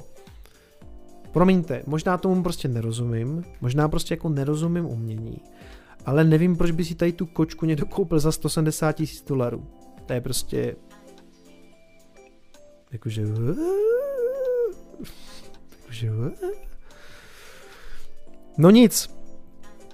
Use cases, pro co se to dá použít. Umění, sběratelství, to znamená různé ty sběratelské karty, uh, gaming, to znamená dají se prostě, jo, to, to jsem tady říkal, ty, ty itemy uvnitř těch her, virtuální asety, ty, ty real world assets, to znamená, bude se dát jako tokenizovat to, to, o čem tady třeba mluvil jako Bědlinský, že by se jako tokenizovala reálná půda, případně jako identita. Uh, asi nejznámější projekty jsou tady vypsaný My Crypto Heroes a God Unchained CryptoKitties, Decentraland, omluvil jsem o něm tady, to jsou ty pozemky.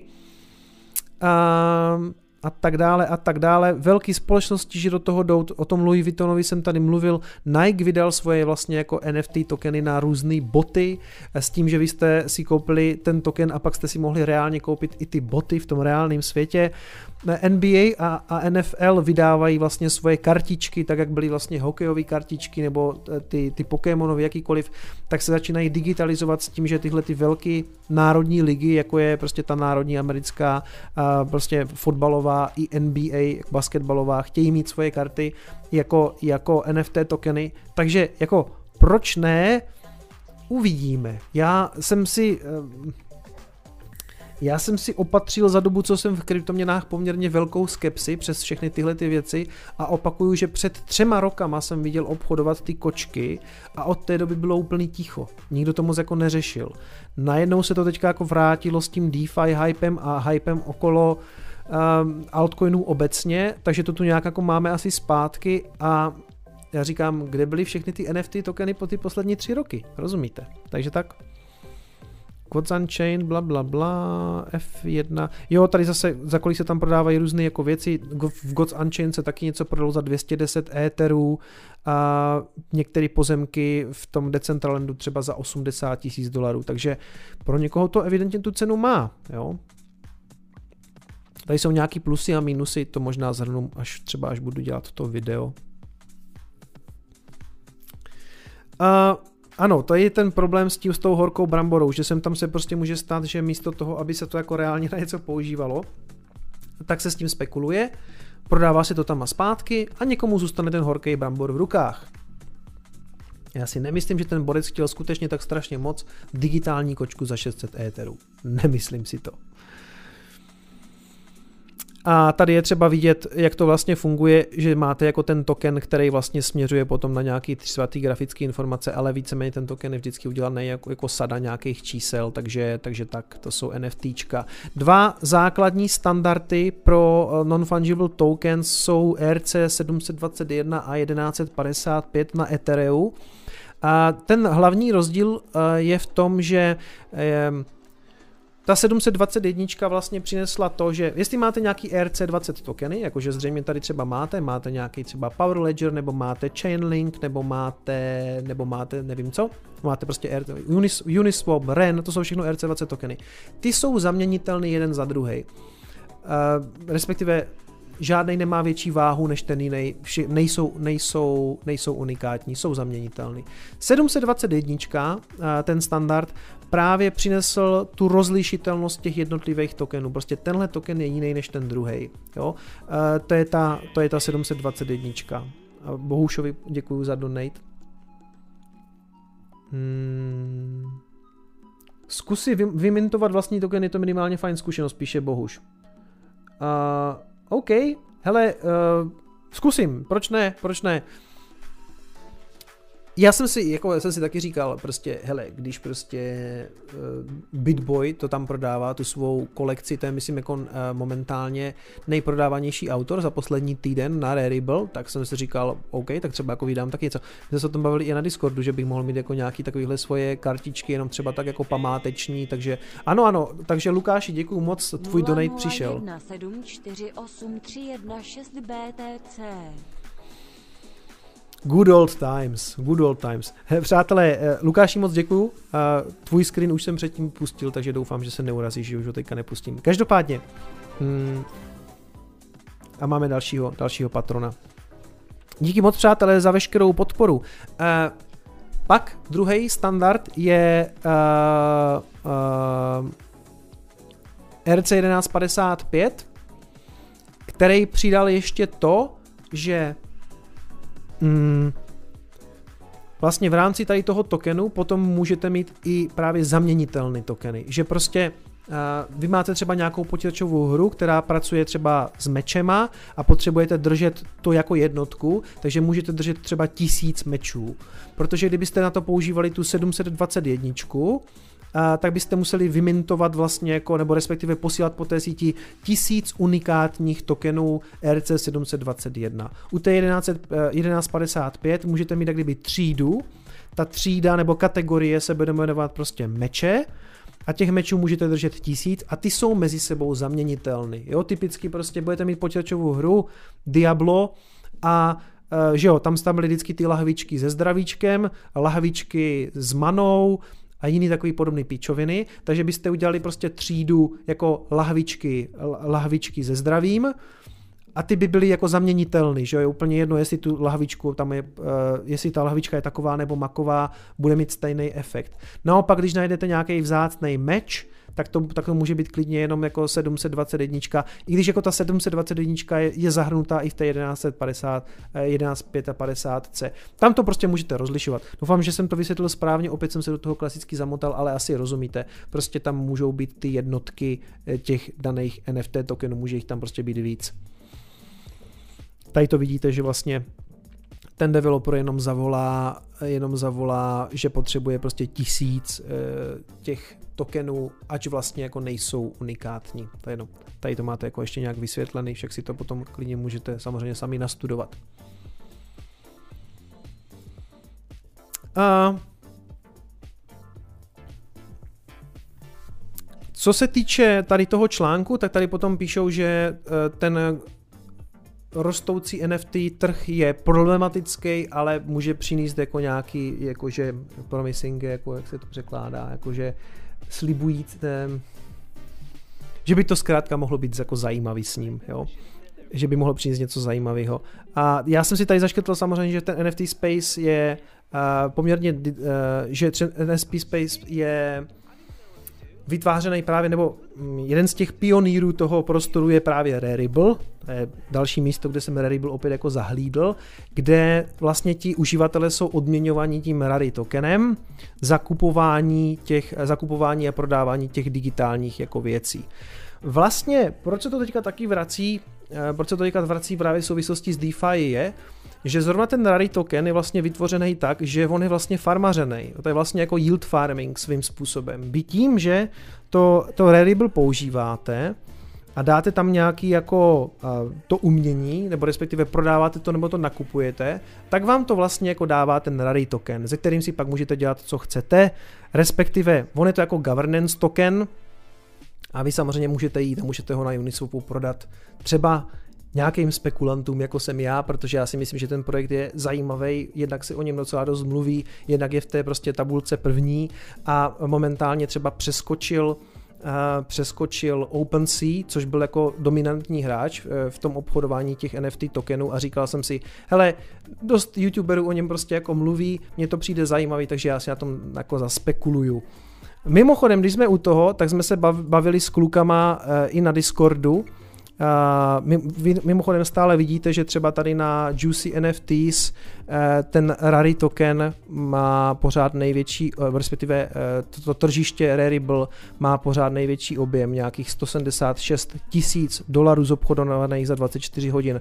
Mimochodem takhle ta stránka vypadá, Vidíte, že za posledních 30 dnů tam nejvíc prodává nějaký Pranksy, prodal tam za 788 éterů, uh, Bitboy, uh, to je taky youtuber, tam má ty svoje karty, prodal za 461 éterů a teď tam prodává Ivan on Tech ty svoje uh, kalhoty pro velký kluky, ty Big Boy Pants, jak vždycky říká, že když se jde do altcoinového lesa, tak si máte nasadit tyhle, ty, tyhle ty kalhoty. Takže jsme se i bavili uh, na Discordu, jestli tady třeba jako něco jako nevydat, OK, možná jo, ale já chci napřed jako vidět, že to jako bude nějak jako dlouhodobě fungovat, protože um, protože uvidíme jako co z toho bude. Je to uh, to mi psal někdo uh, to mi někdo psal, že to vlastně, že byl na těch stránkách toho Rary, nebo že někde jako četl, že to jako není, že to jako není investiční token, že to je governance token, že by se to, že, že to jako, že neví, jestli si to má jako na tu investici kupovat. Hej, přátelé, uh, světe div se, ale to jsou všechno jako governance tokeny, jo, prostě REN je governance token, Uni je governance token, nikdy na těch stránkách nikdy jako nenajdete nic ve smyslu jako vítejte, kupte si náš investiční token. Oni tam nemůžou napsat nikdy ani Rary, ani nikdo jiný, že to jsou nějaký investiční tokeny, protože uh, v tom okamžiku samozřejmě nesplnili Howieho test a okamžitě budou mít jako za krkem CFTC eh, nebo SEC, protože budou mít jako neregistrovanou security, budou mít neregistrovaný cený papír. To znamená, uh, všechny tyhle ty projekty Uni mají vždycky napsaný, tohle je governance token, který se má používat na governance, na governance toho protokolu, jo? takže jako neočekávejte, že tam bude napsaný vítejte, kupte si náš investiční token. Jo? Pokud, pokud narazíte na stránku, kde bude napsaný kupte, kupte si náš investiční token, tak se obávám, že to je scam, protože jinak jsou to samozřejmě všechno jako governance tokeny. A co se týče mojí skvělé investice, tak já jsem to kupoval někde za, jsem to kupoval někde za uh, kolem 5 dolarů, teďka to stojí 3. Ale hele, je to za mě, za mě prostě, to je samozřejmě shitcoin. To je shitcoin, dokud mě to nepřesvědčí o opaku. Tohle to je prostě jako spekulace na shitcoinu. Na CoinGecko to má rank 476, takže uh, Může být, může to být jako skvělý projekt, může mi to přesvědčit, akorát já posledně jsem to zmiňoval jenom tak, jako že prostě jsem to jako někde viděl, nechtěl jsem, aby to rozhodně byla nějaká investiční rada, a spíš, jsem to, spíš to vždycky beru tak, že to je jako nějaký tip, který si můžete jako sami nastudovat. Nebyl jako, eh, že bych se chtěl úplně zabývat nějakýma plusama a mínusama. Jo? A potom mi prostě uh, asi dva lidi ohledně toho psali a psali jsme si s klukama na Discordu ještě o jedné věci, uh, kde je jako problém s tím, s tím Rary, že uh, má poměrně jako velkou inflaci, eh, že, že to vypouští, vlastně vypouští 75 tisíc tokenů týdně, každou neděli, uh, takže to jako má, mimochodem, já si to, to si myslím taky, že tohle jako nejslabší stránka toho projektu je poměrně, poměrně velká inflace. Nicméně, jako s čím to chcete jako na druhou stranu srovnat? Musíte mít jako nějaký kontext, jo. Uh, když začínal Bitcoin, protože tenhle ten projekt je na začátku svého fungování, když začínal Bitcoin, tak kolik ho padalo? Uh, 50 Bitcoinů, že jo? 50 Bitcoinů krát 6 za 10 minut, 50 Bitcoinů za 10 minut, takže krát 6 ho dostaneme 300 za hodinu, krát 24, takže ho máme 7200 za den, krát 7, takže Bitcoinu na začátku jeho existence když ho těžil Satoshi a jiní, tak ho týdně vznikalo 50 400. Samozřejmě je to Bitcoin, je to digitální zlato, tady prostě jako z rary je to v celku jako nesrovnatelný, ale 50 tisíc Bitcoinů a 75 tisíc jako rary není zas jako takový rozdíl, že jo? zvlášť toho rary bude trošku víc. Bitcoinu má být 21 milionů a rary má být 25 milionů. Jako, ta tokenomics tam je nastavená podle mě blbě spíš z toho důvodu, že není určený, jak se to bude zmenšovat. Jo. Teďka je to 75 tisíc každý týden, což není žádná jako katastrofa. Tam jde spíš o to, jako vy vždycky chcete na začátku, aby se to dostalo k co nejvíce lidem, takže to nastavíte poměrně vysoko, aby ti lidi, co to skutečně používají, na tom Rarible, a skutečně jako tradujou nebo vytváří tam nějaký, jako, nějakou jako likviditu a obchoduje se tam, tak je chcete motivovat. Takže relativně dost toho tokenu jako vlastně pouštíte ven mezi ty lidi, proto je to nastavené na 75 tisíc. Tam je spíš jiný problém, jak se to bude zmenšovat, protože Jinak se to vypustí poměrně, no, poměrně, no, zas tak rychle ne, protože u Bitcoinu prostě byl je ten nastavený ten půlící mechanismus. Nicméně, um, už teďka se komunita baví o tom v tom Rary tokenu, že by se nastavilo nějaký pálení tokenu, že by tam byl jako token burning, to znamená, že eh, by toho nevznikalo tak, eh, jako tolik. Ale když jsme ještě u, tě, u, té, u, té, jako monetár, u toho monetárního nastavení, u té tokenomics, jak to nastavit, tak uh, pojďme to srovnat ještě třeba s něčím jiným, třeba jako s Ethereum. Uh, jaký je block reward na Ethereum? To znamená, kolik dostane těžař za vytěžený blok? Dva Ethery momentálně, v tuhle chvíli. Jak často se vytěží blok? 10 až 20 vteřin, myslím, že v průměru je to něco kolem 13 vteřin. Když si uděláte tu matematiku, tak zjistíte, že Etheru se pouští týdně 90 tisíc. 90 tisíc, takže jako Ethereum je, řekněme, tak, taky silně inflační, že jo. A navíc momentálně Etheru je nějakých třeba jako 113 milionů, takže prostě jeho hodně a vzniká ho poměrně dost. A jako sežere to ten trh? Jako sežere, že jo? U, u toho Ethereum prostě není problém s tím, že by to někdo nekupoval. Konec konců to Ethereum taky dneska stojí nějakých 370 dolarů a ta inflace je v něm jako poměrně velká. Opakuju, že se tam vlastně vygeneruje 90 tisíc za týden a to je po všech, a to ještě na začátku bylo daleko víc, protože na začátku to uh, před lednem to byly tři étery za každý, za blok a předtím to bylo pět éterů na začátku toho projektu protože taky chtěli udělat tu incentivizaci těm lidem, co to budou používat jako první. Takže u Ethereum na začátku to bylo 220 tisíc nebo 240 dokonce. 240 Etherů týdně. Takže když to srovnáte s tím Rary, tak jako vlastně... Mm, hele, on to tady říká, Tohle je dobrý kanál, Coinbiro, a pokud byste chtěli, uh, to je asi tak jako nejrychlejší video, kde on to jako nejrychleji jako zhrne celý to rary, hodím vám to tady do, do chatu, takže kdyby vás to rary jako zajímalo, Přátelé, toto není investiční rada, jenom vám říkám, že tady ten borec jako poměrně rychle popsal celý ten projekt. Dobrý si ho to samozřejmě načíst a tak dále, bla, bla, bla, toto není investiční rada. Uh, nicméně, uh, pokud to chcete jako rychle nějak zhrnout, tak, tak on vám to jako v celku dobře popíše. A on tam taky říká v tom videu, na konci toho videa říká, že z jeho pohledu uh, ta tokenomics, to nastavení toho tokenu je asi jako nejslabší část toho projektu a já si to myslím taky. Ale ne tak úplně kvůli té inflaci, ta není tak katastrofální, a jako spíš, jako, že by se měli domluvit, na čem se teďka domlouvají, jakým způsobem se to bude zmenšovat. Protože opakuju, že na začátku u Bitcoinu to bylo 50 tisíc, u Ethera je to dneska 90 tisíc. A Bitcoin je mimochodem jako skvělý v tom, že uh, my už teďka v ta inflace je v něm tak malá, že to je nějakých 6 tisíc. Teď je to týdně 6 tisíc bitcoinů. Je to 900, je to, je to 900 bitcoinů denně. Počkej, tak já jsem... Jasně, uh, 6300, 6300 bitcoinů, tak proto bitcoin je taky jako digitální zlato, protože prostě tu inflaci monetární má samozřejmě jako úplně nejlepší. Mimochodem, uh, No, Bitcoin nemá, myslím, 1,5 má něco jako 1,85 nebo tak, jo. A Zdenka Tomanková, čau, já jsem Péťa, sleduju tě pravidelně 11 let. Tak, eh, tak jo, Péťo, čau, já tě zdravím. Ty jo, v 11 letech se zajímáš o takové složitý věci, tak to ti gratuluju. A mě u teda strašně sere jedna věc, a to je ta nejasná politika právě, která je jako jasná u toho Bitcoinu, myslím tu monetární politiku že se, že se, že, že se pere 90 tisíc, eh, že, že, že, tam jako vzniká, se tam emituje 90 tisíc bitcoinů týdně, není taková katastrofa, protože ten trh to jako sežere. To, je, to, to není taková hrůza. Mo, že momentálně Etheru je 113 milionů, to je jako nějak nastavený. Mě hrozně vadí, že tam není ten max cap, že tam prostě není nastavený, prostě Etherea bude maximálně tolik, to tam prostě není, jo.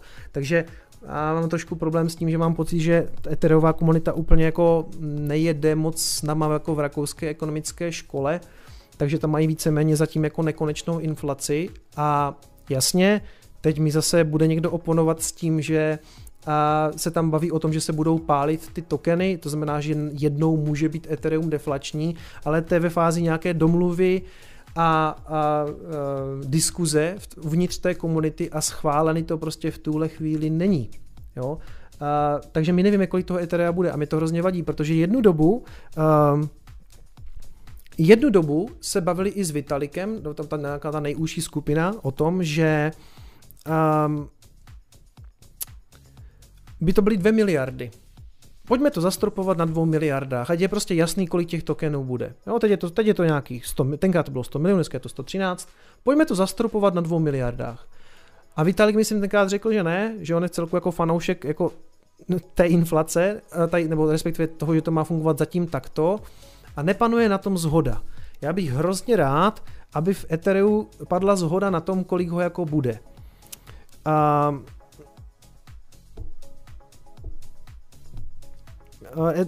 který píše, Maxcap není na schvál, není na schvál, Ethereum jede strategii minimální možné inflace. No, a to já nevím, jestli je úplně dobře. Eh, zvlášť prostě, když se teď budou teprve zhodovat na tom, jestli se budou pálit, protože tam se mluví o návrhu tom, že v okamžiku, kdy jede transakce, tak by tam bylo nějaký minimální fee, který by se vlastně spálilo, tím pádem by se to jako stahovalo z toho oběhu. Tím pádem by teoreticky mohlo být jednou Ethereum deflační, ale to je ve fázi nějakých diskuzí. Jako jestli se na něčem nevede diskuze v Bitcoinu, tak je kolik ho bude. Jo? 21 milionů. Nazdar, čau, hotovo, vyřízeno. To se mi jako na tom líbí. To se mi na tom jako hodně líbí. Takže tak, uh, takže tak, nemám, nemám pocit, uh, tak jak jsme se o tom kluci na Discordu bavili, uh, o té inflaci těch 75 tisíc, uh, to tam stejně nevydrží, stejně, si, stejně se to změní. Mimochodem, má se o tom snad teďka nějak hlasovat, dokonce v té rary komunitě já to jako nesleduju, ale a opakuju, že Rary je pro mě uh, shitcoin, dokud mě nepřesvědčí o opaku a je to spekulace na shitcoin, jo. Když mě je něco na market capu 400-500, tak já to neberu úplně vážně. Já to beru jako něco, co uh, teď rezonuje tím prostorem NFTs a jestli uh, si mám sadit jako na nějaký projekt teďka, dokud je klid, a dokud se o tom nikdo moc nebaví, tak já si prostě rád tady vsadím pár korun, to, jako, to je fakt úplně jako mizivý procentovým portfoliu a mimochodem já pomaličku jako končím tady s těma svýma spekulacemi, myslím, že už jsem to dneska říkal, že už si prostě pojedu pěkně jenom štosování satů. Mám prostě pocit, chci se tady právě podívat do, do svého portfolia, mám prostě pocit, že jsem tak jako pěkně vybavený do toho dalšího bullrunu, mám kolem 60% bitcoinů, pak mám jako Ethereum, Chainlink, REN, Polkadot, mám prostě jak kdyby zástupce z nějakého coinu, který se dost dlouhou dobu hypoval, teď je trochu klid a to je Chainlink, mám nějaký zástupce uh, z DeFi, jako je třeba REN, protože se měli být to propojení s Bitcoinem, ač jako jsem skeptický, co se týče jako funkčnosti, nebo, ale hele, uh, byl bych jako hloupej, kdybych nevyužil toho, že prostě teď třeba se na DeFi jako nějak jako spekuluje, víš, teďka teda moc ne, no. Polkadot, Cardano jako nějaký hm, hedge vůči Ethereum, respektive platformy, který mají našlápnuto k tomu třeba přinést smart kontrakty taky, nebo by mohli přinést jako DeFi, takže něco takového, nějaký Litecoin uh, z nějakého jako sentimentu, doufám, že ten kluk se vzbudí. Mimochodem, ten Ricardo o něm mluvil. Ricardo Spagn... Já jsem tam měl totiž ještě jednu část, to jsem vám zapomněl přečíst. A on mluvil tam v tom článku.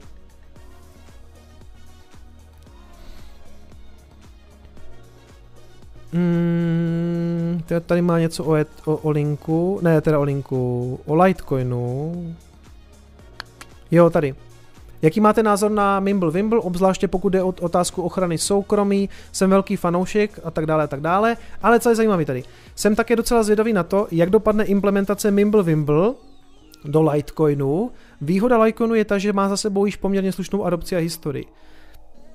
To si myslím, že je jedna z největších výhod, protože ten Litecoin je skutečně jako silně adoptovaný a vždycky měl poměrně silnou komunitu spousta lidí říká prostě zbytečný coin, druhý bitcoin, já vím, ale já ho pořád prostě mám a pro mě to jako jednoduchá věc na pochopení. Prostě to je taká jako, to je takový brácha malej, no. Uvidíme, co z něho bude. Mám ho ale pořád, prostě i možná z nějakých sentimentálních důvodů, možná to není zdravý. Mám, čili mám nějaký zástupce v DeFi, mám nějaký zástupce jako hedge, eh, nebo jako konkurenci Etherea, samozřejmě eh, moje druhá největší pozice je v Ethereum, já jsem tam prostě jsem k němu jako kritický, ale já mám v Ethereum ve svém portfoliu něco kolem 17%, jo. Nějakýho zástupce eh, z NFTs, protože si myslím, že to bude prostě rezonovat teďka v následujících možná týdnech, až se to zase jako vzbudí a já prostě, mě v celku ne, jako, já jsem si to koupil za 5 dolarů, teď to stojí 3, to je úplně v pohodě, protože tyhle ty shitcoiny samozřejmě mají extrémní volatilitu, já jsem s tím OK, ready může jít klidně na dolar, já budu pořád v pohodě, když to půjde na nulu, tak to odepíšu, jo, jsem s tím jako smířený, pokud do něco takového, do něčeho takového chcete jít, tak musíte počítat s tím, že to komplet odepíšete, protože z toho nemusí být nic. Uh, a to je tak víceméně všechno, takže já pomaličku, mě už jako to, to cherrypikování a vybírání nějakých altů mě už to jako moc nebaví a já momentálně se budu snažit v tom bullrunu pomaličku jako akumulovat bitcoin a dost možná během třeba toho bullrunu budu nějak eh, ty alty jako třeba i částečně likvidovat. To, co likvidovat samozřejmě nechci je bitcoin, protože bitcoin je digitální zlato a uh, tam nevěřím tomu, že bych jako, jako třeba se mi stalo, že bych jako všechno prodal i v tom největším bulanu, rozhodně ne, rozhodně, rozhodně bych třeba spekulativně třeba prodal nějakou malou část, když budu mít prostě jako pocit, že je to jako přepálený bullrun, což velmi těžko poznáte, ale určitě se velké části Bitcoinu jako nikdy nezbavím, protože Bitcoin se za mě teda aspoň jako drží, to je prostě hodl až za hrob. Takže tak, Mimochodem, ještě co se... Co, kde, to, kde pak to mám?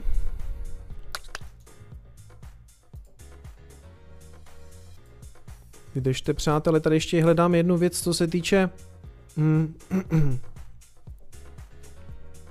Mimochodem, co se týče ještě rozložení těch rary tokenů, tak tam samozřejmě na začátku si rozdělili ti investoři a ten tým 30% těch tokenů. Čili e, i samozřejmě, a, a 10% šlo jako airdropem. Čili i ti investoři a ten tým počítá se zhodnocením toho tokenu, protože takhle to jako, to nefunguje tak, že ti lidi na tom jako zadarmo všichni jako dělají a, a je to super, že něco takového budují. Obvykle je to tak, že jsou nějací vývojáři, kteří proto najdou funding, najdou, najdou VC, venture kapitalistu.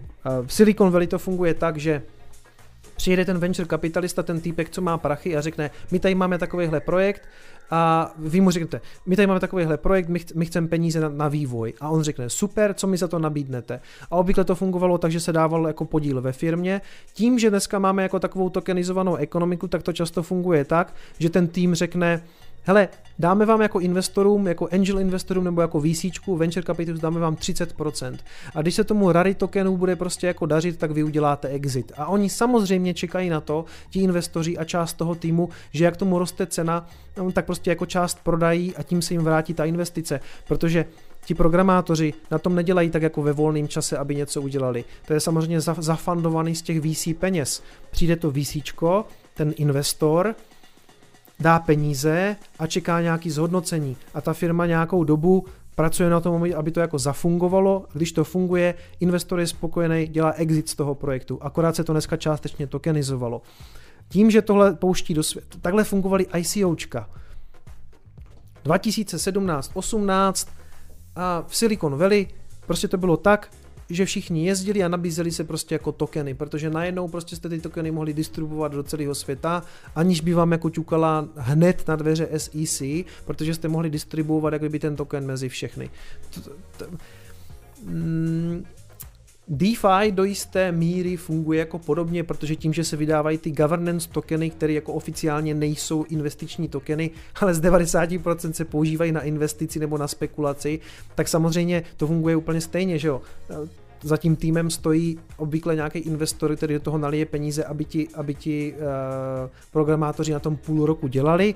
Oni na tom půl roku dělají, pustí se to ven, funguje to, používá se to, všichni jsou spokojení, pustí se ven governance token, To, jak můžete pustit ten governance tokenu, jako je víc způsobů, že jo? Uniswap to vyřešil tak, že to pustil prostě jako airdrop. To znamená, že zavalil ten trh jako v jeden den, v jeden okamžik prostě obrovským množstvím tokenů, takže způsobil takovou malou hyperinflaci jsme se taky mohli bavit o tom, jako jestli je to dobře nebo špatně, to je jedno. A ten, ten token prostě dostanou ti lidi, co to používali, OK. No a teď si tohle dá cenu na burze.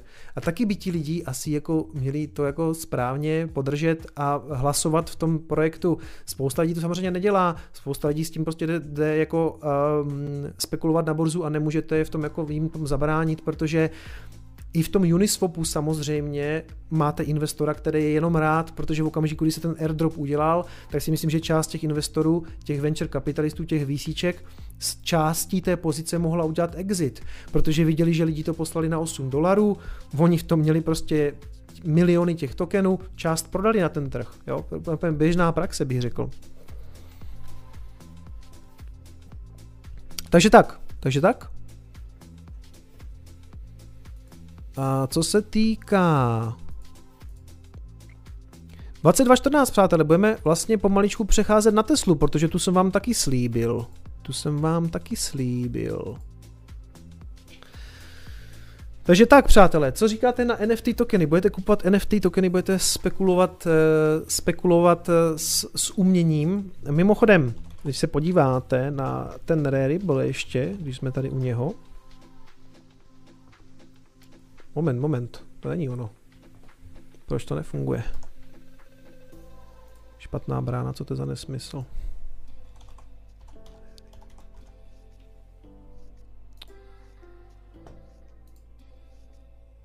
Hm.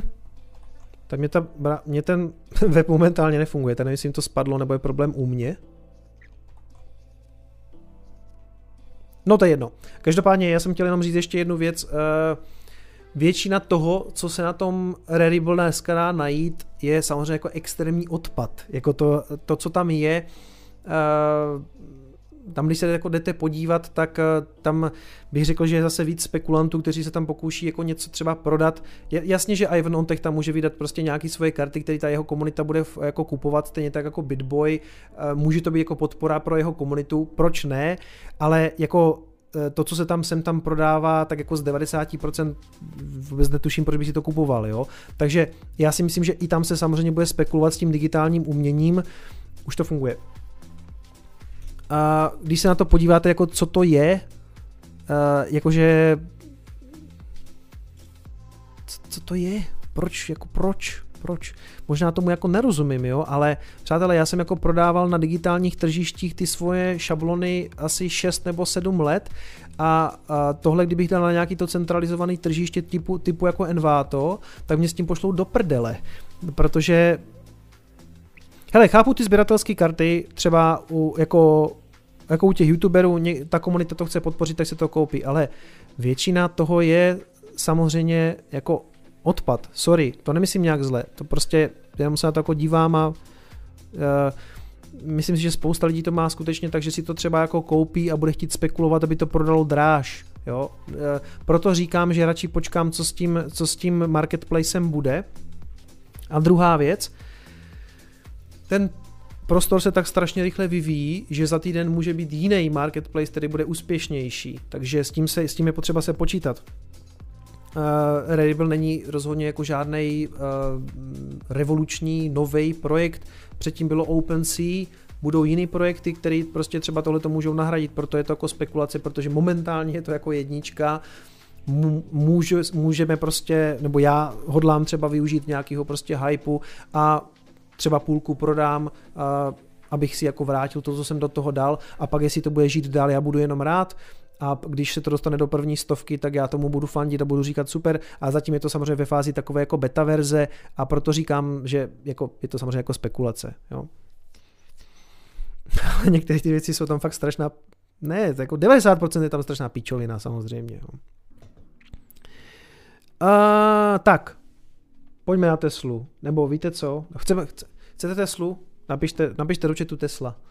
A přátelé, nevím, já dneska Vzhledem k tomu, že jak, to, jak, ten, jak ten Streamlabs dneska funguje pitomně, tak já zase nic nevidím. Eh, lajky a tak, kolik je tam lajků, přátelé? 278, to je jak málo, ne? Teda. ostuda, ostuda.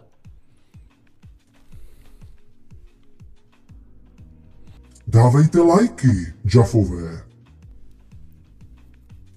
Jo, dobrý. Na 300 jste toto, uh, vy to vytlačili, takže super.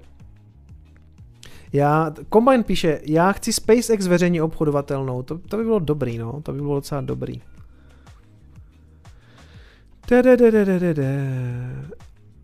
Ahoj, kolik bude odměna za, za stejkování 32 éterů? No to nabíhá nějak postupně a já to přesně člověče nevím. A já si myslím, že oni právě tu strukturu těch odměn ještě budou nějak měnit, aby tam jako natáhli lidi, protože bude otázka, kolik lidí do toho půjde. Co se týče co se týče Virgin Galacticu, přátelé, ptáte se mě na to často, ale k tomu jako nevychází nějaký jako super zprávy ve smyslu, proč to jako pumpuje, tak já jsem o tom hledal jako nějaký jako novinky a je to takový, že ten projekt jde do jisté míry eh, před nějakýma testama, respektive mají, oni mají těch 27 testů z 29 a vypadá to, že jako brzo se budou pokoušet eh, dělat testovací let, na kterým by chtěli dostat ty poslední dvě povolení, protože musí ještě něco absolvovat. Pokud to absolvujou, a dají ten test, tak to bude super, si myslím, že i pro tu akci, jo, takže, takže takhle, takhle z Virgin Galactic. To je tak ve zkratce. Já se pokusím k tomu něco někdy najít na ten stream, jo, ale k tomu vychází poměrně jako málo informací. To, pokud vím, a musím jako dohledat, jestli se náhodou nemilím, tak jako já, když chci informace o Vidíš, jak se, jak to se to dneska fakt jako tady jako láme divně na tom na té obrazovce. Já když chci informace o Tesle, tak je poměrně jednoduchý pro mě jít na Electrek, eh, kde jsou o tom prostě jako všechny informace po kopě na jednom místě, jo. Nevím, jestli existuje takovýhle web pro Virgin Galactic, no. Hmm. OK, píšete Tesla, tak jdeme na Teslu. Eh, co mě zajímáš se trochu o trading na burze, CP se ptá, uh, ne, kamaráde, já všechno, já do všeho investuju, takže se mi to líbí, koupím si to a pak to jako držím, pak to třeba někdy spekulativně prodám, ale prodal jsem Teslu, ta, ale takhle, uh, nikdy s tím jako nespekuluju na burze, že bych to obchodoval, protože to neumím, takže, takže mě baví spíš sledovat ty grafy tak nějak jako, že o Bitcoinu si tady pokecáme, ale úplně nepotřebuju, úplně nepotřebuju s tím obchodovat, protože si myslím, že to je cesta do pekel, no mně se něco líbí, tak si to koupím a pak počkám nějakou dobu. Teslu jsem držel pět let, jo. Eh, podob, podobný plán mám možná s Virginem, minimálně třeba na tři roky, abych se vyhnul časovému testu na, na, na akcie. Tesla spouští refresh modelu 3 Eh, to znamená, budou výjíždět, budou výjíždět eh, aktualizovaný, řekněme, modely. Je to pár samozřejmě kosmetických změn, ale změn ale pěkných. Je tam vyměněná středová konzole, má to nový kola, pár takových drobností, které z toho auta dělají pěknější. Co se týče nějakých jako vylepšení technických, tak uh, vyměněná tepelná pumpa, kterou pokud vím, tak převzali nebo částečně se inspirovali u modelu Y a taky to dojede teďka momentálně zase o kousek dál. Oni pořád posouvají vlastně to, jak daleko to může dojet, takže momentálně ten standard range plus dojede 263 mil, bylo to 250 a performance model, který má třeba Petr Mára, eh, tak ujede 315, eh, z 299. To samozřejmě platí jenom pro ty nové auta, to, tady to tentokrát úplně není, že by udělali jako software update a Petr Mára dojel dál. Mimochodem, zajímavé je to video o, o modelu 3, který on dělal. Mně se ten jeho pohled uh, Myslím, že říkal prostě pravdu, no. Bylo dobrý slyšet člověka, který to auto jako reálně používá, takže uh, trošku mi sundal růžový, růžový brýle z očí, i když jsem viděl, že uh, Vašek Bašek to tam komentoval, že on je s tím autem jako daleko víc spokojený než třeba Petr Mára. OK, ale jako určitě dobrý si poslechnout nějaký zajímavý jako názory, takže jestli vás zajímá uh, po půl roce, myslím, používání Tesla modelu, jak, on, jak to má dlouho ten Petr, tak Petr Mára má dobrý video o Tesla modelu 3 a jak je s tím spokojený. Taky smíšený pocity jsem z toho cítil a spíš jako trošku zklamání, no, tak to mě jako trošku mrzelo jako fanouška Tesly. Co se týče teda vylepšení toho interiéru, tak uh, Tohle pokud vím je stará verze toho interiéru, tohle je nová verze, vidíte, že je to víc takový jako sleek. Je to takový, je to trošku taky vesmírnější, je to trošku pěknější, jsou to jako, je to pár detailů, eh, ta konzole tam není eh, tak rozdělená, má tam být, myslím, eh, nabíječka bezdrátová, nebo to už tam je. Má, to je v modelu Y, ale to je jedno. Prostě je tam vylepšená, je tam vylepšená ta středová konzole, je, je to takový uhlazenější ten design. Nový kola, předělaný, respektive tohle jsou jako předělávka těch aerokol, úplně jedný nový kola, pokud vím, ty to jsou devatenáctky a já tomu zase tak moc nerozumím, jo. Takže to je jenom takový lehký update. Tesla v celku jako aktivně pracuje na tom, že postupně jako ty auta jako takhle tímhle způsobem jako vylepšuje. Postupně jako dělá takový ty takzvané inkrementální změny. Já ještě tak přemýšlím, člověče. Jo, Petr Mára kritizoval hlavně autopilota a způsob, jak se dělá uh, ráděný šmik. Ve slovenštině nemáte smyk, máte šmik? To je zajímavý. Hele, přemýšlím, jestli ten problém dneska není s internetem u mě, protože vlastně proto i nač- se načítal špatně ten e-shop a teďka mi tady vlastně taky vypadla, tak já si musím zkontrolovat potom jako router, jestli problém prostě není u mě, protože tady fakt úplně všechno vypadlo, i když... No, to je jedno. Takže Tesla, jedna věc a co se mně teda jako nelíbilo u Tesly, eh, že zrušili tu politiku, že máte sedm dní na to, že to auto prostě můžete bez, jakých, bez jakýchkoliv jako řečí jako vrátit, jo. Prostě si to vezmete a bez řečí to prostě do sedmi dnů můžete vrátit. To zrušili, tuhle tu politiku, není to tam už. Mně to přišlo jako super, že ti lidi si to fakt mohli vzít a měli takovou jistotu a i to tak byl takový dobrý marketingový jako claim, když se ti to nebude líbit, tak eh, to jako vrať. Už to tam nemají, no. A s tím, že samozřejmě pořád to můžete vrátit, pokud má problémy, nebo tam máte nějakou lhůtu na to, že pokud se jako samozřejmě vyskytnou problémy, eh, tak eh, normálně uplatníte buď, uplatníte buď reklamaci, nebo to auto prostě jako vrátíte zpátky s tím, že to jako nechcete, jenom tam prostě už není takový to bez udání důvodu do sedmi dnů, to prostě jako vraťte. Proč to zrušili možná? No, uvádí se jeden takový spekulativní důvod, že toho lidi jako zneužívali, že si to auto prostě na těch sedm dní půjčili a pak ho vrátili. Prej se to jako dělo. Takže, takže prostě jste si to auto vzali, možná jste složili nějakou zálohu, nebo jste to jako zaplatili, pak jste to vrátili, že potom, co jste se s tím jako pojezdili. I když nevím, jestli to někomu stojí za to, že jako schrastí v přepočtu milion korun, nechá jim to, pak si sedm dní jako vozí prdel v Tesle, ale možná se to stávalo, co já vím. Mně to přijde jako škoda, že tohle to jako zrušili, no. Tady to vlastně Fred Lambert píše, že uh, se to, že to jako lidi zneužívali, no.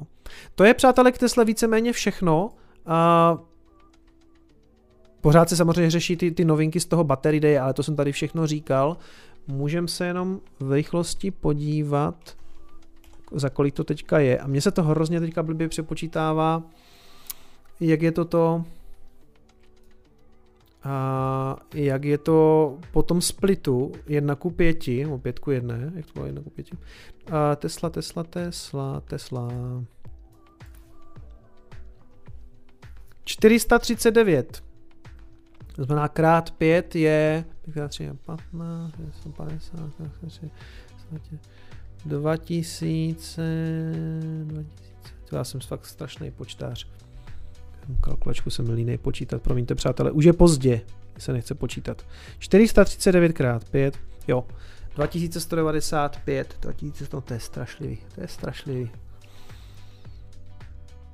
Nevím, nevím. Jako čísla vypadají poměrně dobře, co se týče, jako, že to auto se prodává, takže um, uvidíme, uvidíme. Jestli přijde nějaký sestřel na akcích, tak, tak tyhle ty věci samozřejmě půjdou jako první. Ale já, já čím dál víc jsem skeptický k tomu, že uvidíme pád akcí. Myslel jsem si to třeba na jaře, byl jsem o tom poměrně přesvědčený. A některý, někteří lidi jinak, třeba, že jo, Pavel Ryba si to myslel taky. Uvidíme. Ono se to stát ještě může, určitě. Volby a tak dále, ale jsem čím dál skeptický k tomu, že by to jako mělo být nějaký dramatický, jo. No, žijeme prostě jako ve světě, kde jsme se jako rozhodli, že to všechno budeme jako hnat novejma prachama, takže ono tak jako je, aha, a víte co, to, já vím, co je za problém celý, celý den večer, já jsem si dal totiž jenom jedno pivo, já jsem si chtěl ještě jedno, takže já si ještě s jedno tady s váma otevřu.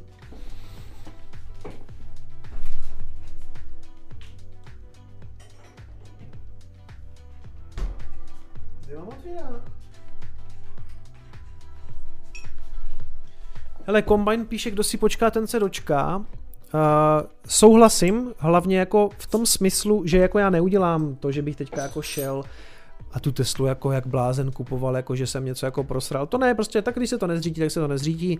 Když se to zřítí, tak bude dobrý třeba jako něco nakupovat, když ne, tak ne. Já jsem využil toho, že něco jako bylo sesypaný a vlastně mám ty pozice v tom Virginu, který jako jede, kupoval jsem ho za myslím, že 1840, kde to je ten Virgin, to je SPCE. A jsem kupoval tady někde, než to stoupilo tady do toho klastru, o kterým jsem si myslel, že by mohl být support a on to fakt jako support byl, takže od té doby to jako víceméně roste, takže já to mám nějakých jako pár procent nahoře docela jako fajn, z 18 na 22 to už je docela jako významný rozdíl.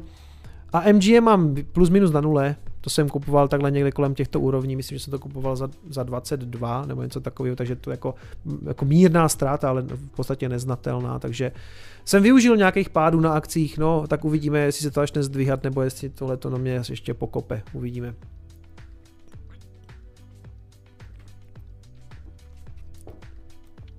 Hmm. Kombajna, já vím, že jsi mluvil o pádu akcí, nebo to píšeš ostatním? Mně jasný, mě jasný, že mluvíš o, o pádu jako akcí. Uvidíme, jestli to přijde. Nevím, jestli to přijde. Jestli... Hele, jestli to jako nějak výrazně spadne jako akcie, tak nás to samozřejmě jako, co se týče Bitcoinu, jako vezme sebou. To zase jako úplně taky jako nechceme, že jo. Ale třeba zázračně konečně dojde jako k decouplingu a akcie by padaly dolů a Bitcoin nahoru, to by bylo jako zajímavý, no. Jo, no a, to se, a co se týče Tesly, co se týče Tesly, tak uh, uvidíme i tam, jako i tam by to třeba prostě bylo. Carlos Matos je tady, BitConnect, čau, zdravím tě. Přátelé, dneska to bylo poměrně vyčerpávající, budu asi tady ještě v klidu asi dávat pivko, abych to jako zapil, protože jsem opět dvě a půl, dvě a půl hodiny v celku úspěšně jako mluvil, doufám, že trochu věcně. A Tady si dělám, že ještě došly nějaký donaty, Anonym poslal a Lukáše Ulíře jsem říkal. Přátelé, abychom, připomínám, že na Patreonu jsou nový týry, eh, dostanete takovéto krásné věci, kde se to tady přepíná, jsem to tady udělal tady. Takovýto krásný badge, který dostanete jako památku, když se ke, když se ke mně připojíte na naší cestě ke kilu, protože já si myslím, že dřív nebo později se tam ten Bitcoin vyškrábe a uh, já se mu samozřejmě povezu na chrbátu a vy můžete letět se mnou. Mějte se krásně, pamatujte si, že peníze nejsou všechno. Ciao.